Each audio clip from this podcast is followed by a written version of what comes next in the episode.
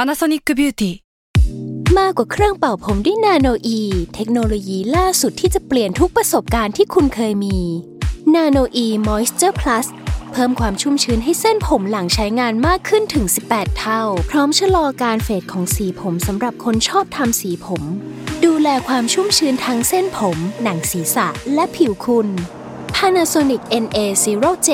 มีเทคโนโลยีนาโนอีที่ care only you When you need mealtime inspiration, it's worth shopping Kroger, where you'll find over 30,000 mouthwatering choices that excite your inner foodie. And no matter what tasty choice you make, you'll enjoy our everyday low prices, plus extra ways to save, like digital coupons worth over $600 each week. You can also save up to $1 off per gallon at the pump with fuel points. More savings and more inspiring flavors make shopping Kroger worth it every time. Kroger, fresh for everyone. Fuel restrictions apply. แซลมอนพอดแคสต์มันสดอร่อย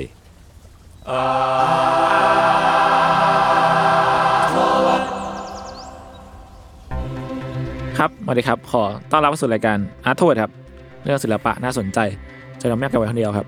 รายการที่มาเล่าเรื่องศิลปะนะครับในหลากหลายแง่มุมครับ ตามความเอาแต่ใจของพวกผมสามคนครับผม แต่ว่าวันนี้นะครับ เรามีแขกรับเชิญประจำ เรียกว่าแขกรับเชิญประจำแล้วกัน เดี๋ยวก่อนเดี๋ยวก่อน ตั้ง ปก ชื่ ติ อได้ ปกติ เหี้ย เราต้องเข้าเรื่องก่อนแล้วค่อยแนะนำแขกปะหรือว่าแบบเอาแขกก่อนเลย ไม่ไม่ไม่ไม่ ไม่ไม่ เราเราเอา อ่า ตัวมาชู คุณคนตัวขาย โอเค ตัวขาย ตัวตึงเหรอ ตัวตึง ตั ตัว วตึ ตึง งคตัวตึงรับตัวตึงครับ สวัสดีครับ ผมยศวรรณพงศ์ครับ จากอยู่อันเดอร์ตันเคสอีกแล้วค เอ รับ อเฮ้ยรายการรายการนี้มันมันดัง ปร นะ เด็คือเมื่อกี้ผมผม เอา ก็ เรื่อง นั่งเล่น นะ เกม เอาเรื่อง อยู่ เอาเรื่อง แล้วก็แบบมีใครสักคนเนี่ยโทรมาแบบพ่อหนุ่มสักคนโทรมา เออคุณว่างไหมครับ อืม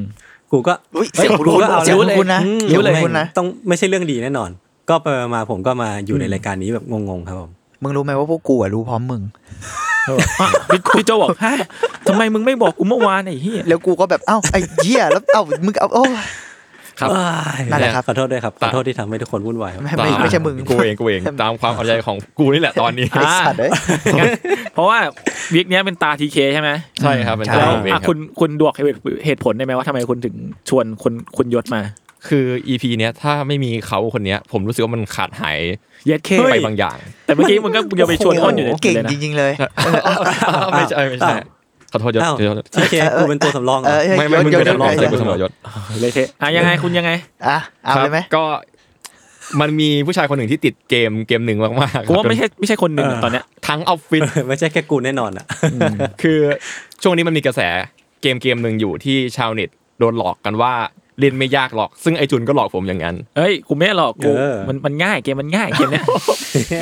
คนพูดอย่างนี้ทั้งที่เกมยังไม่ออกอ่ะแล้วพอซื้อมาเล่นไอ้เหี้ยขอโทษที่พูดคำหยาบยากชิบหาย อ่า เกมนั้นคือเกมอะไรครับ เอาทางนี้ชม มาริโอคาร์ด อ่ะชง มาริโอคาร์ด โอ้ถูก เคอร์บี้ ก็ก็ยากจริงๆแหละ ไม่ใช่เอลเดนลิงเอลเดนลิง เอลลิงครับผมเกมคือเอลลิงนั่นเอง อ่าแต่ว่าอ่าแต่เราจะเราวันนี้เราจะให้ข้อมูลกับพี่เมงเพราะพี่เมง ใช่ ก็ กู จะ แบ เป็น งค์เลย ใช่ เรื่อง ครับ เล่นเกมเนี่ยครั สุ บ ด เราก็จะมาอธิบายกันอีกทีหนึง เอลเดนเหรอมันอ่านว่าอะไรนะ เอลเดนริงครับ เอลเอลเดนแปลว่าอะไรวะยศเก่า เอลเดนเนี่ย แปลว่าเก่า อืม เอลเดนริงแบบริง แหวนแหวน แบบแหว แหวน น เลยฮะริงเฉยๆ ใช่ ไม่มี S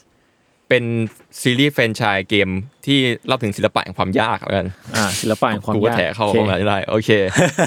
อ่ะพยายามสัตว์ เออก็คือจริงๆเกมเนี้ย ตอนนี้ฮอตมากเลยเนาะเราจะเห็นในสตรีมเมอร์เล่นกันเยอะมาก แล้วก็ตอนนี้มีสถิติยอดสตรีมใน PC ต่อวันนะเป็นล้านคนต่อวัน นี่ โอ้โห นี่นี่นี่แค่ PC นะยังไม่นับถึงขั้นแบบ PlayStation จริงๆ PlayStation ก็คงน้อยแหละ เพราะว่าหาสั่งซื้อยากเหลือเกิน อืมแต่ก็ เออ มีคนเล่นในเพย์สี่อะไรอย่างเงี้ยก็มี ใช่ครับ อืม ก็ตอนนี้คนในออฟฟิศก็เล่นกันมาก แล้วก็เหตุผลที่ผมชวนคุณยศมาเพราะว่าคุณยศน่าจะเป็นคนที่เรียกว่าเยอะที่สุดในพวกเราทุกคนแล้ว จ เฮ้ยอหรอ เฮ้ย โอเค ก็เบาๆเบาๆหน่อย คำว่า เบๆหน่อย ตัวตึงของเขามันไม่ได้มาง่ายๆนะ ตัวตึงครับ ตั ตัว วตึ ตึง ง ครับ ตัวตึง ตัวตึงเอลเดนลิงครับ ผม ตัวตึง ไม่เห็นเอ้ยผมไม่เล่นผมยังเห็นแบบโฆษณาเลยเลยนะ อืม จริง ๆ แล้วอะ ใช่ มีมีโฆษณาเวอร์ชันไทยด้วยนะหรือว่า เอออันนี้ยัง เจาะ ไม่ การ เห็น ตลาดมากๆ แล้วก็เกมนี้ก็ยังมีซับไทยด้วย อืม แล้วก็แปลค่อนข้างดีเลยทีเดียว อืมจริงๆเรื่องซับนี่เริ่มมีซับไทยมาหลายเกมมาก หลาย หลาย เกม ปี แล้ว แล้วสัก อืม พักแล้วแต่ว่า จาก เออ ค่ายนี้ เออแต่ว่าเหมือนก็ได้ฟีดแบ็กมาบอกว่าจริง ๆ ไอไอเกมภาคเนี้ยไอเอลเดนลิงเนี่ยแปลดีกว่าที่ผ่านมามันเริ่มแบบได้ฟีดแบ็กว่าเออมันแปลเหมือนเหมือนบทกรบทกวีอะไรอย่างงี้ด้วย อ๋ออ๋ออ๋อ แปลแบบเหมือนพี่กำลังอ่านเดี๋ยวเราออฟเดริงอยู่ อ่า อะไรประมาณ ฟิลฟิ นี้ ลนั้น โอเค ซึ่งเกมเนี้ยอย่างที่เรารู้ๆกันก็คือมันเป็นเกมที่ดังเพราะว่านอกจากความแฟนตาซีอะไรของเขาแล้วอะ มันคือดังเพราะมันความยาก อืม ยากจนแบบบอกต่ออ อ่ะหรอหรอ ซึ่งปรากฏการณ์นี้มันก็ไม่ได้เกิดขึ้นมาครั้งแรกหรอกมันก็เกิดขึ้นมาหลายครั้งแล้วจาก คนคนเดียวกันผู้สร้างคนเดียวกัน แล้วก็เกมแนวเนี้ยเขาเรียกกันสไตสไตล์นี้ว่าเกมแนวโซลใช่ไหมคุณจุน ใช่ครับ ซึ่งภาษาอังกฤษก็คือโซบอนถูกป่ะ โซบอลโซซีรีอะไรอย่างเงี้ยเขาเรียก ใช่ ว่า เป็นเกมที่ว่ากันว่าขายความยากความตัวตึงหัวร้อนใดๆฮะโหดร้ายจนมีคำพูดว่าป่าจอยเกิดขึ้น อืม ก็โอเค แล้วก็เกมตระกูลเนี้ยมีต้นกำเนิดจากคนคนเดียวกันด้วยครับ และหลายคนแซวว่าเขาคือ ชายผู้หน้าตาไม่มีพิษมีภัย ผู้ยิ้มก็หย่องดูเราตายอย่างซ้ำๆซากๆครับ คนคนทำก็ซาดิสคนเล่นก็มาโซ อืม ชายคนนี้ก็คือฮิเดทากะมิยาสกิครับ อืม ถ้าพูดตำแหน่งของเขาคือเขาเป็นเกมดีเรคเตอร์ดีไซเนอร์ไวเตอร์แล้วก็เอ็กซิคิวทีฟจากฟอร์มซอฟต์แวร์ครับ เข้าเนื้อเรื่องแล้ว โอเค แล้วก็ขอขอบคุณข้อมูลจากเล่น .game เพจเตปปูลิเดอะการเดียนแล้วก็เวียดด้วยนะครับ อ่า อ่าผมจะมาเล่าเรื่องของผู้ชายคนนี้ก่อน ก่อนที่จะเข้าถึงเกมกัน โอเค เพราะว่าเขาคือบิดาแห่งเกมยากที่เรารู้กันนั่นเอง อืม คุณฮิเดทากะมิยาสกิครับ เกิดในช่วงปี 1970 ในเมืองชิซูโอกะ คือถ้าว่ากันตามตรงในช่วงเวลานั้นนะครับเป็นช่วงที่เศรษฐกิจญี่ปุ่นค่อนข้างสวิงใช้ได้ครับ ก็คือช่วงต้นญี่ปุ่นจะมีความลำบากหน่อยวิกฤตน้ำมันนิกซอนช็อกใดๆเนาะแต่ว่าช่วงตอนปลายอะครับวิกฤตวิกฤตการเงินจะหายไปแล้วกลับกลายเป็นยุคที่รุ่งเรืองมากๆของญี่ปุ่นยุคหนึ่งเรียกว่าเป็นยุคที่เกิดการปฏิรูปประเทศครั้งใหญ่ อืม เป็นยุคทองของญี่ปุ่นก็ว่าได้ทำให้ช่วงนั้นมีวัฒนธรรมตะวันตกเข้ามาเยอะเช่นกัน แต่ทว่านั่นไม่ได้ทำให้ครอบครัวของมิยาสกิร่ำรวยอะไรเลยครับ พ่อแม่เขาเป็นพนักงานออฟฟิศธรรมดาคนหนึ่ง แล้วก็ประวัติในวิกิพีเดียใช้คำว่าทิมเบนดอซี่พัวซึ่งถ้าแปลง่ายๆก็คงแปลว่ายากจนมากๆกันเอง อืม ด้วยเหตุผลอันเองครับทำให้ครอบครัวเขาไม่มีเงินพอที่จะซื้อหนังสือหรือว่ามังงะให้ลูกอ่าน ซึ่งในช่วงเวลานั้นน่ะในอีพีการโรผมเคยพูดมาว่าในช่วงประมาณ 60 หนังสือมันแพงใช่ไหมซึ่งผมไม่มั่นใจว่ามันกระทบมาถึง 70ไหมนะฮะ อืมอืมอืมอืม แต่อะไรก็ตามแต่นั่นทำให้คุณมิยาสกิครับ ต้องอ่านหนังสือจากห้องสมุดเอา รวมทั้งการยืมกลับมาอ่านที่บ้านด้วย แต่ด้วยความที่เป็นห้องสมุดครับ มันจะเกิดบั๊กอย่างหนึ่งก็คือคอนเทนต์มันค่อนข้างจำกัดช่วงวัยเพราะว่าห้องสมุดมันก็ดูดีไซน์มาเพื่อผู้ใหญ่หรือว่าเด็กโตเนาะ อืม กล่าวก็คือไม่มีหนังสือที่เหมาะกับเด็กเล็ก สิ่งสิ่งนี้ทำให้คุณมิยาสกิอะครับ ได้เผชิญกับความท้าทายตั้งแต่เด็กก็คือ หนังสือหลายๆเล่มที่อ่านๆไปอะเขาก็ไม่เข้าใจทั้งหมดครับ แต่ก็ต้องพยายามสนุกกับมัน เพราะว่าไม่มีอะไรให้อ่านแล้ว โดยใช้จินตนาการของตัวเอง เติมเต็มในสิ่งที่ขาดหายไปบ้าง นั่นทำให้เขาคุ้นเคยกับการอ่านนิยายหรือหนังสืออื่นๆ ที่ยากกว่าวัยตัวเองในช่วงวัยนั้นไปเลย กล่าวก็คือเขาก็สนุกกับความลึกลับความกระจัดกระจายความไม่เข้าใจจนจนต้องเขาต้องมาปฏิบัติต่อมันด้วยตัวเองนั่นแหละ แล้วก็หนังสือที่เขาชื่นชอบก็คือเป็นพวกนิยายต่างประเทศ แล้วก็เป็นเกมบุ๊กครับ ทุกคนรู้จักเกมบุ๊กไหม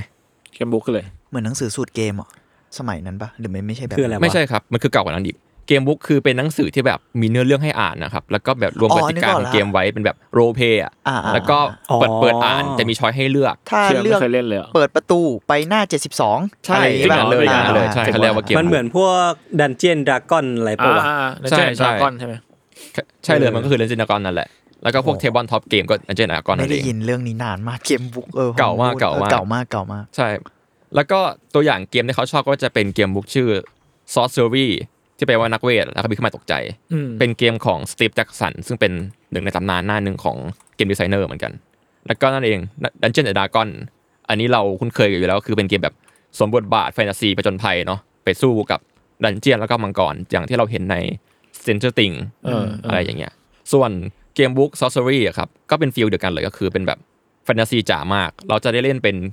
ฮีโร่ไร้นามในยินแดนชื่ออนาแลนด์ ถูกกษัตริย์ส่งข้ามน้ำข้ามทะเลรอนแรมเพื่อไปยึดเอ่อมงกุฎขัตติยะเขาแปลประมาณนี้ ชื่ออังกฤษคือ Claw of King แต่ดีนะเอาจริงนะ อ่าม ง ประมาณ กุฎ เนี้ย คติยะ เพื่อแบบคืนคืนจากจอมเวทท่านหนึ่งที่ชื่อว่ามาปังอะไรเงี้ย แล้วก็เกมก็จะมีความมีช้อยให้เราเลือกเยอะ ไม่ว่าจะเป็นแบบไปตรงๆเสกเวทเจรจาต่อสู้อะไรประมาณนี้ อืมอันนี้ก็คืออยู่ในรูปแบบหนังสือใช่ไหม ใช่ ที่ ครับ อก แล้วคิดสภาพว่าเป็นเด็กเล็กๆมาเล่นอะไรอย่างเงี้ยอะไร ปวด เงี้ย หัวนะเอาจริ อื ง มแล้วก็เออบทความเกี่ยวกับเกม Sorcery มีพูดใน The Matter ด้วยนะครับ มีใครสนใจก็ไปอ่านต่อกันได้น่าสนใจดีผมไปอ่านมาแล้วโอเค สิ่งเหล่านี้ก็ไม่แปลกใจเลยที่มันจะหล่อหลอมให้เขาเป็นอย่างทุกวันเนี่ย เป็นสปายแดงของเขาแม้ซึ่งแม้ว่า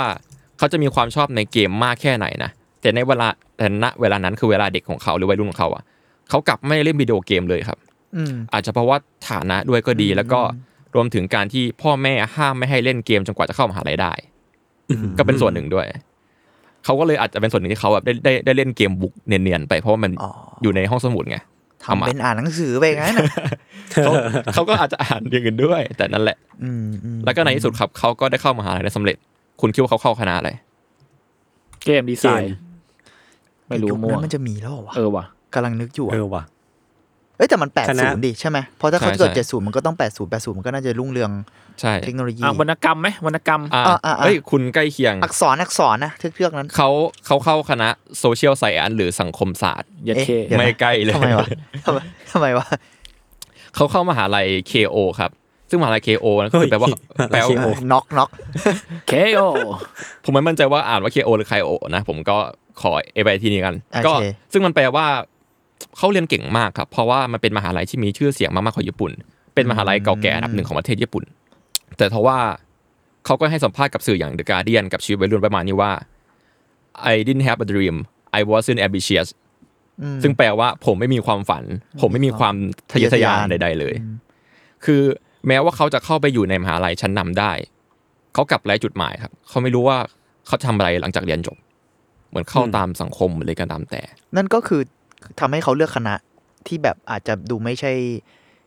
เราก็ตัดสินไม่ได้เนอะแต่ อืม ก็ดูไม่ใช่สิ่งที่เขาจะสนใจขนาดนั้นด้วยหรือเปล่า ไม่ไม่รู้ว่ะ ใช่ มันอาจจะเป็นคณะที่หางานง่ายเดี๋ยวนี้อันนี้ผมก็ไม่มั่นใจนะ อืมอืม อันนี้ก็แค่ว่า สั่ง มันดู อะไร ขัดกับสิ่งที่เขาเป็นในทุกวันเนี้ยมากๆ อืม คือเขาเขาเคยมีความสนใจที่จะทำงานในวงวงการเกมนะ แต่ด้วยปัจจัยหลาย ๆ อย่างทำให้เขามาอยู่ในจุดนี้ทำให้สุดท้ายครับเขาจบมาเขาก็ต้องไปทำงานในสายงานอื่น อืม แต่ก็ใกล้เคียงนะทำงานในบริษัทไอทีที่ชื่อว่า Oracle Corporate เขาทำอยู่ที่นั่นหลายปีเลยครับ แล้วก็ทำได้ดีด้วยเงินเดือนก็สูงตามมา แต่ว่าจุดเปลี่ยนเขาคืออะไรเนาะที่ทำให้เขากลายเป็นเกมเดเลกเตอร์ได้ทั้งๆที่เขาจบสังคมศาสตร์อะคำตอบก็คือเกมเหมือนเดิม คือมันมีวันหนึ่งครับ เขาได้ไปเจอเพื่อนเก่าสมัยมหาลัย ได้แนะนำเกมให้เขารู้จักก็คือเกมที่ชื่อว่าอีโคเขียนว่า ICO นะครับ อ๋อเอ้ยผมรู้จักเกมนี้ รอรอ อ่า รอ เป็นเกมของเครื่อง PlayStation 2นั่นเอง เป็นเกมตำนานเกมหนึ่ง กูเรียกไอโคมันตลอดอ่าแล้วอีโคเหรอ เออผมผมผมเจอในเว็บหนึ่งเรียกว่าอีโคนะ แต่ว่าอาจจะอ่านว่าไอโคก็ได้ อืมอืม โอเค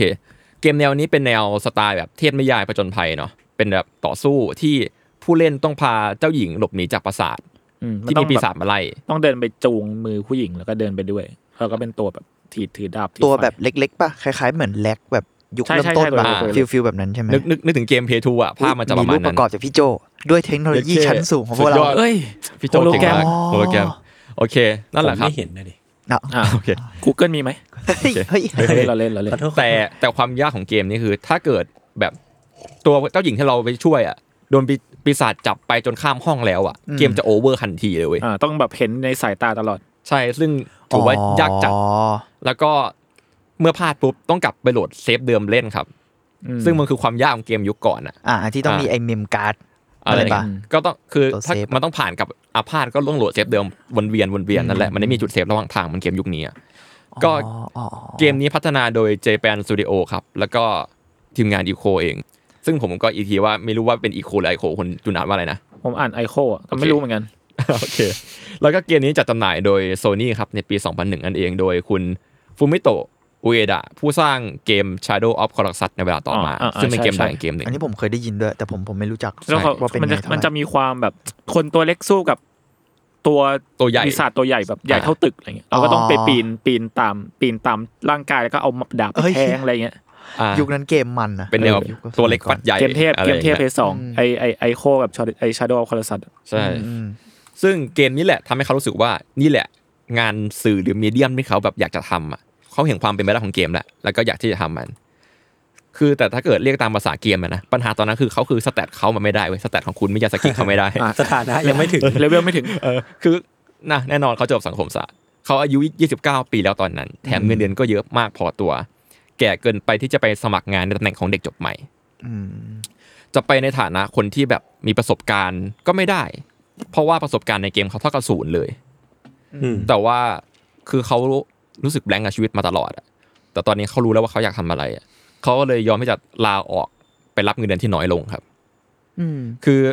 ถ้าพูดตามจากเรซูเม่อะบริษัทที่จะรับเขาอะก็คงมีน้อย ซึ่งเขาก็เคยให้สัมภาษณ์ว่าเป็นอย่างนั้นจริง ๆ แล้วก็จริงอย่างที่คิดก็คือตอนนั้นอะบอร์ดที่ยอมรับเขาไปทำงานน่ะก็คือฟอร์มซอฟต์แวร์ที่เขาอยู่ในปัจจุบันนี่แหละ อืม อืม เชี่ย โหก็อยู่โหนานนะเนี่ย ใช่ นานนานจัดอะ นานจัด โห ซึ่งตอนนั้นนะฮะ ฟอร์มซอฟต์แวร์นี่ถือเป็นค่ายเกมเล็กๆครับ อืม กระแสตอบรับก็ธรรมดา แล้วก็อยู่ในช่วงขาลงด้วย อืม คือเขาเริ่มต้นทำงานกับฟอร์มซอฟต์แวร์ในประมาณปี 2004 ในตำแหน่งนักเขียนโค้ด ซึ่งก็ไม่ทราบข้อมูลว่าเขาไปแอบฝึกมาตอนไหนเหมือนกัน อืม โอเค ตอนโทษนะ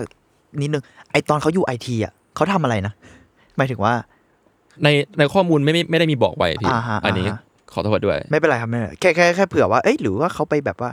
มันมี ผม การ ว่า แบบแอบรู้อะไรนิดหน่อยปะ ผม วะ ว่า ไม่ เขา แน่ใจว่า เขาอุตสัตว์ไปอยู่บอยที แล้วเขาอาจจะต้องได้เรียนรู้อะไร เน บ้างแหละ นิดหน่อย อันนี้อันนี้แค่แบบถามถึง อืม เฉย อืมแต่มันมันมันมีกลิ่นเชื่อมโยงอยู่เนาะ ๆเออเออเออ อืม แค่ อืม รู้สึกครับต่อครับ ใช่ ขอโทษที โอเค แล้วก็การมาถึงของเขาครับ ได้รับความสนใจจากเพื่อนร่วมงานมาก อืม เพราะว่ามันหาได้ยากมากครับ ที่คนญี่ปุ่นน่ะจะลดเงินเดือนตัวเองมาเริ่มต้นทำงานใหม่ในสายอาชีพที่ไม่เคยทำ อืม คืออย่างที่เรารู้กันนะว่าแบบมันหาได้ยากในสังคมญี่ปุ่นที่แบบปกติเราจะชอบเจอสโตรไทที่ว่าคนจบมาปุ๊บ จะทำงานอยู่บอเดียว ยุคนั้นด้วยเนาะ อืมแล้วก็อยู่บอนั้นยาวๆไป จนแบบเกษียณ จน อะ เกษียณน่ะ อืม อืมแต่เขาอะกลับเปลี่ยนสายงานไปเมื่อเวลาผ่านไปถึงสิบปีอะ อืม เลทมากเลย แล้วก็ แต่ก็นั่นแหละครับ เวลาและโอกาสหลังจากเนี้ยเป็นจุดที่จะเปลี่ยนเขาแล้วก็ได้แสดงฝีมือที่แท้จริงของเขา อืม คือหลังจากนั้นไม่นานครับ คุณมิยาสกิเนี่ย ก็ได้เป็นส่วนหนึ่งของทีมพัฒนาเกมซีรีส์ชื่อ Armor Core อืม เป็นเกมแนวหุ่นหุ่นยนต์รบครับ หรือที่เรียกกันแนวว่าแนวเมคา อ่าอ่า ที่มีน้อยมากในตลาดเกม คุณพวกคุณเคยเล่นเหมือนปะ ผมผมไม่เคยเล่น คุณ นะผม ชื่อ รู้จัก นี้อีกแล้วอ่ะ คือ ใช่ กูเราเป็นคนไม่ค่อยเล่นเกมนะแต่ที่ทีเคพูดมามันเหมือนแบบนอสตาเจียวัยเด็กอะ ใช่ มันเคย ใช่ ผ่าน มัน ตา nostalgia เว้ มาย เออเพราะเพย์สองเรายังแบบทันเนี่ยหมายถึงว่า เรายังแบบดูดูบ้างอะไรเงี้ย ใช่ อืม เกมนี้เป็นแนวหุ่นยนต์รบแหละ อืม ซึ่ง อืม ดีไซน์โคตรเท่นะลองไปเสิร์ชกันได้ Armor Core เออ อาร์เมอร์คอใช่ไหม อาร์เมอร์คอครับ เป็นคำว่าอาร์เมอร์แล้วก็คอที่เป็น C O R E ครับ เหมือนออกมาหลายภาคเหมือนกันนะ ออก แต่จมาริง หๆลายมันเป็น ภาค เกมที่ละเอียดนะแบบหมายถึงเป็นเกมหุ่นที่มีดีเทลเยอะ ใช่ ฮ้ย เป็นเก ไอ้จุ ม นมึงแม่งตัวตึงวงการ เออ เกม ตัวตึง เออ เออตัวตึงวงการ เบียว เกม เบียวเบียว เขาก็บอกว่าเกมนี้เป็นจริง ๆ เป็นเกมเป็นตัวแบกของสตูดิโอนะเวลานั้นเลย อ่า ตัวแบบแบกสตูดิโอไว้อะซึ่งเขาเริ่มต้นจากการเป็นนักออกแบบเกมในภาคภาคที่ชื่อว่า Last r e v e n ในปี 2005 อืม แล้ แล้ว วก็ เจอบริษัทเฟอร์นิเจอร์ เดี๋ยวเดี๋ยวเดี๋ยวเดี๋ยวเดี๋ยวเดี๋ยว Armor เติมดีพี่ โอเค อ๋อ แล้วก็ขึ้นมาเป็นผู้กำกับในภาค Armor Core 4 ในปี 2006 แล้วก็ Armor Core for Answer ในปี 2008 แล้วก็ผมก็ไปถามเพื่อนมาเหมือนกันเพื่อนที่เคยเล่นเกมเนี้ยมันบอกว่าเกมเนี้ยยากเอาเรื่องเหมือนกัน อืมใช่ ก็คือ ใช่เกมนี้ จุด ยาก เด่หนมือ มัน น กัน คือความยากหลายเวน คือคำสั่งคืออย่างที่จุนพูดเลย คือมันคำสั่งมันยุบยับเว้ย อืม อุ้ยสวยอ่ะ การคอนโทรลหุ่นยนต์มันละเอียดมาก อืม อืมอืม ๆ ไม่ใช่แค่แบบเดินไปตีตีๆฟันๆเฉยๆอะไรอย่างเงี้ยมันมีคำสั่งเยอะมากๆเลย แต่ว่าจุดเริ่มมันต้นมันคืออนนี้ครับ ในช่วงเวลาเดียวกันครับ เขาได้ยินว่าบริษัทตัวเองอ่ะกำลังพัฒนาเกมแนวแฟนตาซีโบราณที่ชื่อว่า Demon Souls อยู่ อืม และซึ่งมีทิศทางไม่ค่อยดีนักด้วย คือจากข้อมูลนะ บอกว่า Demon Souls อ่ะถูกวางแผนให้เป็นเกมแนวแฟนตาซีแอคชั่น RPG สำหรับ PS3 อืม แต่ตัวโปรโตไทป์เกมที่ทำออกมาล้มเหลว ล้มเหลวคือห่วยอ่ะคือทีมงานชุดเดิมไม่สามารถพัฒนาตัวเกมให้น่าสนใจได้ อืม จนโปรเจกต์อาจจะล่มไปแล้วอะแล้วก็โปรเจกต์อาจจะล่มนี้ใช่ไหมทำให้คุณมิยาสกิอะจึงอาสาขอรับช่วงพัฒนาเกมนี้ต่อ เพราะว่า ไฟ เขา มั คิด นแรงจริง เขาคิดได้ว่าเนี่ยแหละโอกาสทองของเขา เชโด เพราะว่า กอบกู้กอบกู้ ไม่ใช่กอบกู้เขามองว่า ยังไง จังหวะเนี้ยเขาจะได้คุมการพัฒนาเกมจริงๆสักที อ๋ออยากอยากทำมานานแล้ว เพราะมันเป็นโปรเจกต์ที่คนแบบกูเทๆละ อ่าเทแล้ว ไอ้นี่เหมือนเทคโอเวอร์อย่างเงี้ยหรอ ใช่ ไอ้เฮีย เขาพูดตรงๆเลยว่าเขาจะได้เปลี่ยนทุกๆอย่างเป็นอะไรที่เขาอยากได้ เออดีว่ะ ดี ว่ะ เทคโอเวอร์ว่ะ แล้วเขาบอกว่าถึงแม้ไอเดียเขาจะมันจะล้มเหลวอะก็ไม่มีใครแคร์เว้ย อ๋อเพราะว่ามันเป็นโปรเจกต์ที่มันจะล้มอยู่แล้ว มันจะล้ม ใช่ อยู่แล้วไอ้เฮียเหมือนซื้อที่ดินราคาถูก ก็ อะ เก่งนะ เออเขาบอกว่ามันไม่มีอะไรจะเสียแล้วทำพลาดมาก็คงไม่มีใครแคร์เขาพูดอย่างเงี้ยเลย เออดีว่ะ อันนี้คือสัมภาษณ์กับกับการ์เดียนนั้นพูดอย่างนี้ เลย โอเค แล้วมิยาคุณมิยาสกิก็เข้ามา แล้วก็เปลี่ยนทุกอย่างในเกมนี้นะครับไม่ว่าจะเป็นระบบเนื้อเรื่องก็ตามแต่ใจปรารถนาเขาเลยอะซึ่งเอาจริง ๆ แล้วเกม Demon Soul อะครับ มันดูเป็นจริง ๆ แล้วมันเป็นการสานต่อเกมเกมหนึ่งเว้ย ม ชื่อเกมว่า King f i e l จาก Form Software นี่แหละ ซึ่งคนไม่ค่อยรู้จักหรอกมันเป็นเกมเก่ามาก เก่าระดับ Play 1 Play 2อ่ะ แต่จุนรู้จักนะ เฮ้ยจริงดิ รู้ ตัว รู้จัก ตึงวงการ เฮ้ย เกม รู้จักเหรอ เฮ้ยผมรู้จักอยู่แล้ว เฮ้ย เฮ้ย เฮ้ย ผมตัวตึง เฮ้ย มันคืออะไรอะ เนี่ยที่ผมโยนมา อะไรนะ มั่วๆนี่คุณรู้จักจริงเหรอเนี่ย มันคืออะไรครับ ไม่ผมก็รู้จักผ่านๆมาแหละให้ผมให้ผมให้คุณอธิบายดีกว่า เย็ด เดี๋ยวเออ เข้ เขาจะหาว่าผมเบียวเลย อะไร คุณ อยู่ เตรียม แค่ มา ปี แล้ว หนึ่งเดียว คุณเตรียมมา ความรู้ไง โอเค คือเกมภาคแรกมันออกประมาณปี 1994อ่ะคืออ ม กูยังไม่เกิดอะไรอย่างเงี้ย แล้วก็เป็นแนวตะลุยด่านนะฮะตะลุยด่านเขาวงกฏนี่แหละ แต่ยอมรับเลยว่ากระแสเกมครับ เงียบจัด อ่า ๆ คือผมก็เพิ่งมารู้เอาอีกทีตอนรีเสิร์ชรายการนี้แหละ อืม แล้วก็เขาบอกว่า King f i e l ภาคภาค4เนี่ยจาก PS2 อะเขาถือว่าเป็นต้นฉบับของเกมตระกูลโซล อืม เรียกก็ว่าได้ในการตะลุยด่าน อืม สู้กับความยากลำบาก อืม กับหยุดเซฟอะไรอย่างเงี้ย แต่มันเออผมว่าคุณต้องอธิบายหน่อยว่าเมคานิกของเกมเฮียเนี่ยมันคืออะไรหมายถึงแบบ ตระกูลโซเนี่ย เออ เออ ดีมอนโซ โซนี่มันคือสะกดไงโซ โซ แบบวิญญาณ โซ แบบ วิญญาณใช่ โอเค เออ นี่ผมเสิร์ชรูปไปด้วย ได้ งั้นเดี๋ยวผมอธิบายก่อนละกันว่าเดมอนโซอ่ะ อืม มันเหนือจากกับคิงฟิลยังไง ก็เนื้อเรื่องเป็นยังไงละกัน อืม เอาเนื้อเรื่องก่อน คือเนื้อเรื่องของเดมอนโซครับ เรื่องราวทั้งหมดมันเริ่มต้นที่กษัตริย์แห่งโบทาเรีย อ่า ผู้ที่บ้าอำนาจทะเยอทะยาน และได้ครอบครองประเทศ โดย อ่า ใช้พลังที่เหนือกว่ามนุษย์เกินจะจินตนาการได้ โอเค อ๋อโอเคก็ ค่ะ อืม มันก็ ก็ มันก็ ก็แฟนตาซีดีนะ อ่า ก็ก็ ใช่ใช่ ปกติเนอะ ใช่ใช่ แต่ถึงแบบนั้นฮะประเทศก็ดำรงต่อไปไม่ได้อยู่ดี เนื่องจากว่า ใกล้ละใกล้ละ กกกษัตริย์องค์กรครับโอคิง ได้ใช้พลังของ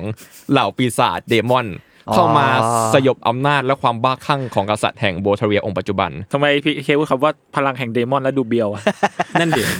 คุณนึกหน้ามันออกเลยตอนเนี้ยถึงหน้า เกมมันชื่อเด หาม อนโซไง ต้องพูดให้มันเกี่ยวคำว่าเดมอนเขา โอเคโอเคต่อต่อต่อ โอเค เมื่อกี้มันดันแว่นปะ ดันแว่นดันแว่น ด้านด้าน ด้าน อ อยู่ ยู่ ฮะ แว่นมันสะท้อนแสง ปุ๊บเลยเมื่อ โคตร กี้ แย่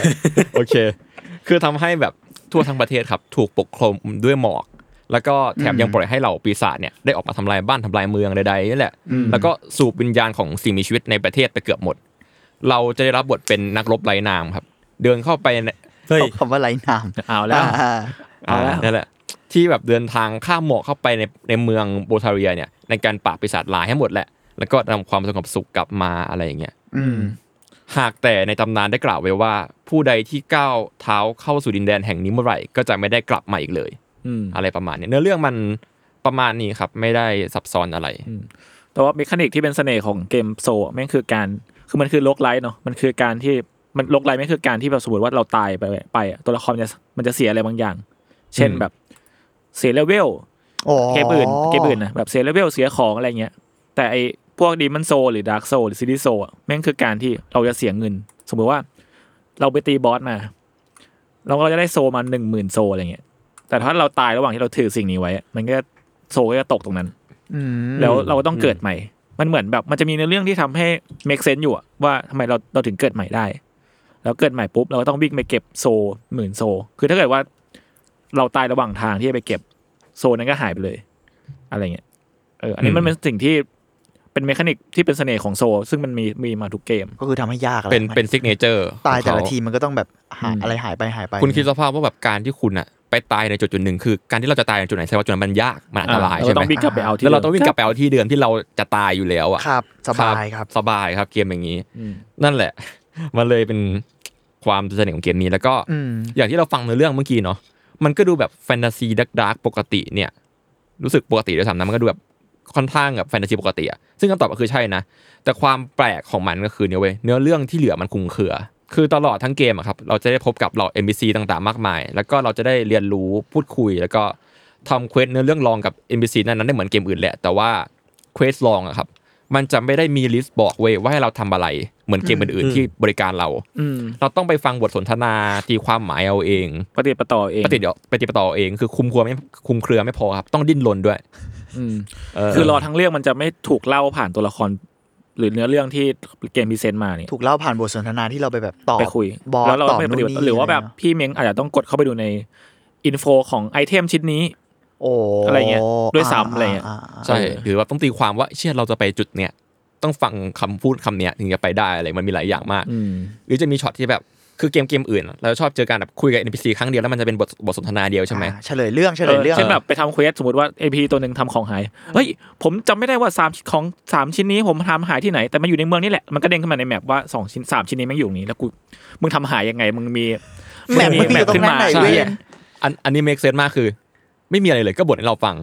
ของหายวะครับ ครับครับ คา ช่ ให้หน่อยครับ ครับ ครับ แล้วแล้วไม่พอนะ บางทีเราคุยซ้ำๆไปเรื่อยๆได้หลอกเปลี่ยนด้วย เออ รอ แล้วแล้ว ใช่ แล้วก็อาจจะมีเควสหรือมีของให้เราด้วยอะไรอย่างเงี้ย อ่าฮะ มันมันมีจุดซ่อนแปลกๆเยอะมากเลยครับ แล้วก็ไอสิ่งพวกเนี้ยแหละ มันทำให้ฉากจบของเกมเนี้ยมันมีทางเลือกให้เราหลายทางด้วยเว้ย อืม คือไม่นับแบบฉากจบลับหรือว่าเงื่อนไขที่ส่งผลต่อฉากจบด้วยไอเทมต่าง ๆ อีกนะ อืมอืม เช่นแบบถ้าเกิดคุณเผลอฆ่า NPC นี่ทิ้งไปอย่างเงี้ย NPC เกมที่ฆ่าทิ้งแล้วไม่ไม่เกิดใหม่นะ แล้วก็นั่นแหละ แล้วก็อาจจะส่งผลถึงบางอย่างใน เนื้ เก อ ม เรื่องในเกมไป ใช่ เกมอื่นมันตีเอ็มบีซีไม่ได้ฮะเกมนี้คือเดินไปตีได้ ใช่ และเอ็มบีซีแม่งก็หยิบมีดมาตีกลับเด้อ NPC นี่มันคือเสู้กลับด้วย ตัวละคร คล้าย ๆว่า ตัวประกอบนี่เหรอหรือยังไง เออ วะสรุ เป็ ป นเหมือน ง่าย คาแรคเตอร์ในเกมที่คุยกับเราได้อะไรเงี้ย เอออ่ ๆ่าที่ที่อาจจะแบบว่าไม่ใช่เป็นบอสที่เราไป อ่า ตี เป็นแบบ ไม่ใช่สั ให้ ตว์ประ เค ห ว ลา ส ด เราหรือว่า อ๋อ ให้เนื้อเรื่องเรา เป็นตัวเป็นมิตรกับเราอ่ะ แต่อันนี่เราไปตีได้ ตีได้ ใช่แล้วมันตีกลับด้วย แล้วมันก็ ดึงมามึงเอายังไงเอามีดมา เอ้ย แทง เออประหลาดดีวะเออเอออ อะไรอย่างเงี้ยแล้วแล้วแบบบางที MC แม่งอาจจะมีของลับ ซ่อนอยู่แล้วเป็นของดีก็ได้ เออเช่นแบบเราฆ่ามันทิ้งแล้วมันก็ศพมันก็ เรา ตก อาจจะได้อย่างอื่น ข แท ม น อะไรเงี้ย ใช่ อ๋อ เหลือเป็นซากซากเสื้อผ้าเหลือเปื้อนเปื้อนเลือดอะไรเงี้ย คือคือคือเกมมันก็ล้ำลึกระดับหนึ่งอะ เออ มันมีอะไรให้เราดูเยอะเนาะแต่จุดตาตึงจริง ๆ ของเกมเนี่ยครับคงเป็นเกมเพลย์และบาลานซ์แหละอย่างที่จุนเล่าไปก็คือ ความยากมันยากในระดับที่เขาเรียกกันว่าป่าจอยเนาะก็คือตัวตึง คือไม่ใช่แค่แบบเรื่องเควสที่ต้องตีความแต่ว่าทุกก้าวคือความอันตราย มเราไม่สามารถเยอะไม่ได้ไม่ได้ คือเราแบบระบบต่อสู้อะเราไม่สามารถเดินดุ่มๆไปได้ครับ คือถ้าเราเดินดุ่มๆไปข้างทางเนี่ย ก็ตายได้ไม่กี่ไม่กี่วีเลย เราสามารถเลเวลห้าสิบแต่เราสามารถโดนหมาป่าตอนเวลหนึ่งที่เราผ่านมาฆ่าได้ ผมเพิ่งโดนมา เฮ้ย มื่วาน เอาเจ็บปวด เจ็บปวด เจ็บปวด คือ เจ็บปวด ก็นึกว่าเก่ง ก็นึกว่าเก่งมึงเอาไงกูไม่มา กู ตาย ฟาร์มตั้งนานละอะไรอย่างเงี้ยใช่ แล้วก็รวมไปถึงแบบ อย่างแน่นอนว่าที่เราพูดคือจุดเด่นของเกมนี้คือความคลุมเครือไม่ชัดเจนเนาะ อืม แล้วก็จุดเด่นอกอย่างหนึงคือความเป็นดาร์ f แฟนตาซีไว้ทำให้เดมอนโซนนะเวลานั้นนะถ้าเกิดมองในแง่สุดท้ายแล้วนะ เป็นเกมที่หาจุดยืนแบบหาคู่แข่งในย่านคอนโซลเวลานั้นเว้ยเพราะว่ายังไม่มีเกมแนวดาร์ f แฟนตาซีออกมา อ่า แล้วการดีไซน์อะไรมันโดดเด่นมากนะ ใช่ ช่วงนั้นมันมีเกมอะไรวะ มีไฟนอลมีคิงดอมฮาร์ดอะไรอย่างงี้ปะ จะเป็นฟิว ใช่ เตอร์ใช่ใช่ใช่แต่ว่าคินว่าฮาร์ดหรือไฟนอลแม่งก็จะแบบเน้นมันมันจะมีความแบบ มันจะไม่ดาร์กขนาดนั้นอ มันจะเป็น แฟตาซี มันจะแบบ แฟนตาซี ใส สายส ใส ว่าง บ้องแบลบ้องแบลหน่อย ใช่ ปะ แต่ ซึ่ง ไอ้ อันนั้นคือเพย์สองปะ เพส นั้น เพสสาม เพจ แต่ว่ สาม ครับเพจสาม คิดน้องฮาร์ดเพจน้องฮาร์ดก็มีเพจสามยังคิดน้องฮาร์ดไม่มีเพจสามเพจน้องฮาร์ดภาคข้ามมาเพจสี่เลย แต่ว่าเฟนอลน่ะมีเพจสาม อืม อ่า อืม ก็คือตอนนั้นน่ะคิดสภาพว่าเกมแนวแฟนตาซีตรงยุคนั้นจะเป็นแบบความใสสว่างอะความแบบ สแควร์นิก เราจะเป็นผู้กล้าไปปราบมังกรกันเถอะอะไร แฟนตาอย่าง ซี เงี้ย แฟนตาซีอะไรอย่าง อัน เงี้ย นี้คือ พระเอกเป็นผู้ถูกเลือก ใช่ แล้วก็หน้าตาหล่อเท่ อันนี้คือมืดทั้งเกมอ่ะ เหมือนเราปิดไฟเล่นอ่ะ เป็น ดี โน ซี วันที่ตายเราหน้าเหมือนผี เออ แล้วต้องแบบฟื้นฟู h u m a n i t y นั่นมันแม่งเป็นผีจริง แบบกลายเป็นอันเดดเราเป็นอันเดด อ๋อถ้าถ้าแบบโดนฆ่าไปใช่ไหม เออกลายเป็นอันเดด เชี่ย อะไรอย่างนั้นใช่แต่ว่าสิ่งหนึ่งที่เขาจะช็อกผู้เล่นณเวลานั้นเลยนะรวมทั้งณเวลานี้ด้วยคืออย่างที่พูดคือจุดเช็คพอยต์ของเกม อ่า คือว่าง่ายๆคือจุดสปอตเซฟของเกมอะครับ คือเกมเนี้ยไอเดมอนโซนเนี่ยไม่มี อ่าใช่เดมอนโซไม่มี ใช่เหรอ ใช่เดมอนโซไม่มี คือถ้าเกิด แล้ว คุณ เล่นยังไงอ่ะ ใช่ คือถ้าเกิดว่าคุณตายไม่ว่าจะจุดไหนของแผน เริ่ม ที่ ใหม่ นะคุณต้องกลับไปจุดเริ่มต้น โอ้โห ใหม่แบบหนึ่งเลยเหรอ ไม่มันจะมีมันจะมีจุดเซฟอยู่เขา ใช่ คือคือถ้าเกิดแตกต่างจากเกมโซลเกมอื่นเนาะ อืม เกมดักโซลเกมอื่นเนี่ยหรือในแนวเนี้ยเขาจะมีสิ่งเรียกว่าบอลไฟอยู่ เป็นจุดเซฟ บอลไฟ เออ คือจุดเช็คพอยต์เนาะคือประมาณว่าในแมปแมปหนึ่งอ่ะอาจจะมีบอลไฟอยู่หลายที่ อ่าฮะอ่าฮะ อ่าเพราะว่าแบบเดี๋ยวถ้าคุณพลาดตรงเนี้ยคุณยังกลับไปจุดใกล้ๆได้ อันนี้มีที่เดียว อันนี้มีที่เดียว อ๋อ ก็คือ แล้วไม่ใช่ที่เราเลือกด้วยใช่ไหม ใช่ อ่ะ คือมันเรียกว่า สับ มันมีสิ่ง บ่าย ที่เรียกว่าอาร์คสโตนเอาไว้วาร์ปไปวาร์ปมา อ่า ซึ่งมันจะมาอยู่ที่จุดเริ่มต้นของฉาก แล้วก็มีตามห้องบอสแน่นอนว่าเราจะได้จุดจากห้องบอสคือต้องต้องฆ่าบอสให้ได้ เหมือก่อน น เล่นล็อกแมนอ่ะเอาจริง เออเหมือนเล่นล็อกแมนอ่ะ อ๋ ก็ อ คือแบบ เลือก นึ เลื อ อ อก ก เลือกสเตทแล้วว่าจะเป็นสเตทไหนมีแท่งหินอยู่ห้าหกอันอะไรเงี้ยก็เลือกเข้าไป อ่า อืม ซึ่งหลายๆอันนั้นคือต้องฆ่าตัวตรงนั้นก่อนถึงจะไปเซฟตัวนั้นได้ อ๋อ แต่เราก็จะไม่รู้ว่าเราควรจะเริ่มจากแท่นไหนก่อนอะไรเงี้ยความยงความยากมันก็ไม่ได้บอกไป แต่ว่า เออแต่อย่างล็อกแมนก็จะบอกไงว่าเออเซตนี้ง่ายสุดถึงยากถึงยากสุดเลย อ่า อันนี้เราก็ต้องแบบอย่างที่พูดว่าโหลกไหลอ่ะ อืม ก็คือต้อง เอามา พึ่ โย ง นโล พาก ตัวเองหน่อยโยโลหน่อย อืม แล้วก็เกมนี้มีฉบับรีเมคอะนะในในเพจไฟภาพก็งดงาม ภาพสวยมาก มากๆ แล้วก็ปรับระบบบางอย่างให้ชีวิตผู้เล่นดีขึ้นแล้วในระดับหนึ่ง ภาพสวยมากแต่ว่ามีเพย์ห้า เศร้า นั่นแหละก็คือไปทดลองกันได้ครับ แต่ว่าแน่นอนว่าความยากสุดคลาสสิกของแบบการไม่มีบอลฟ้าไม่มีเซฟพอยต์ก็ยังมีอยู่นะ มันคือความรู้สึกของการที่สูญเสียทุกอย่างไป อะ ใช่ คืออย่างนั้นอะ ชอบชอบการสรุปของจุน ดูเจ็บปวด เจ็บปวด ใช่คือก็คือนั่นแหละไปลองกันได้ แล้วก็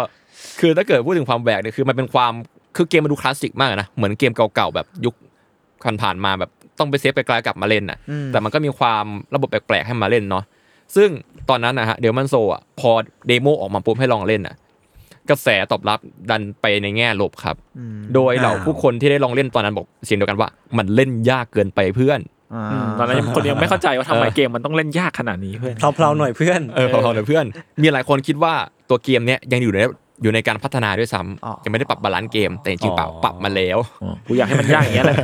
ก็คือแม้กระทั่งแม้กระทั่งครับ คุณ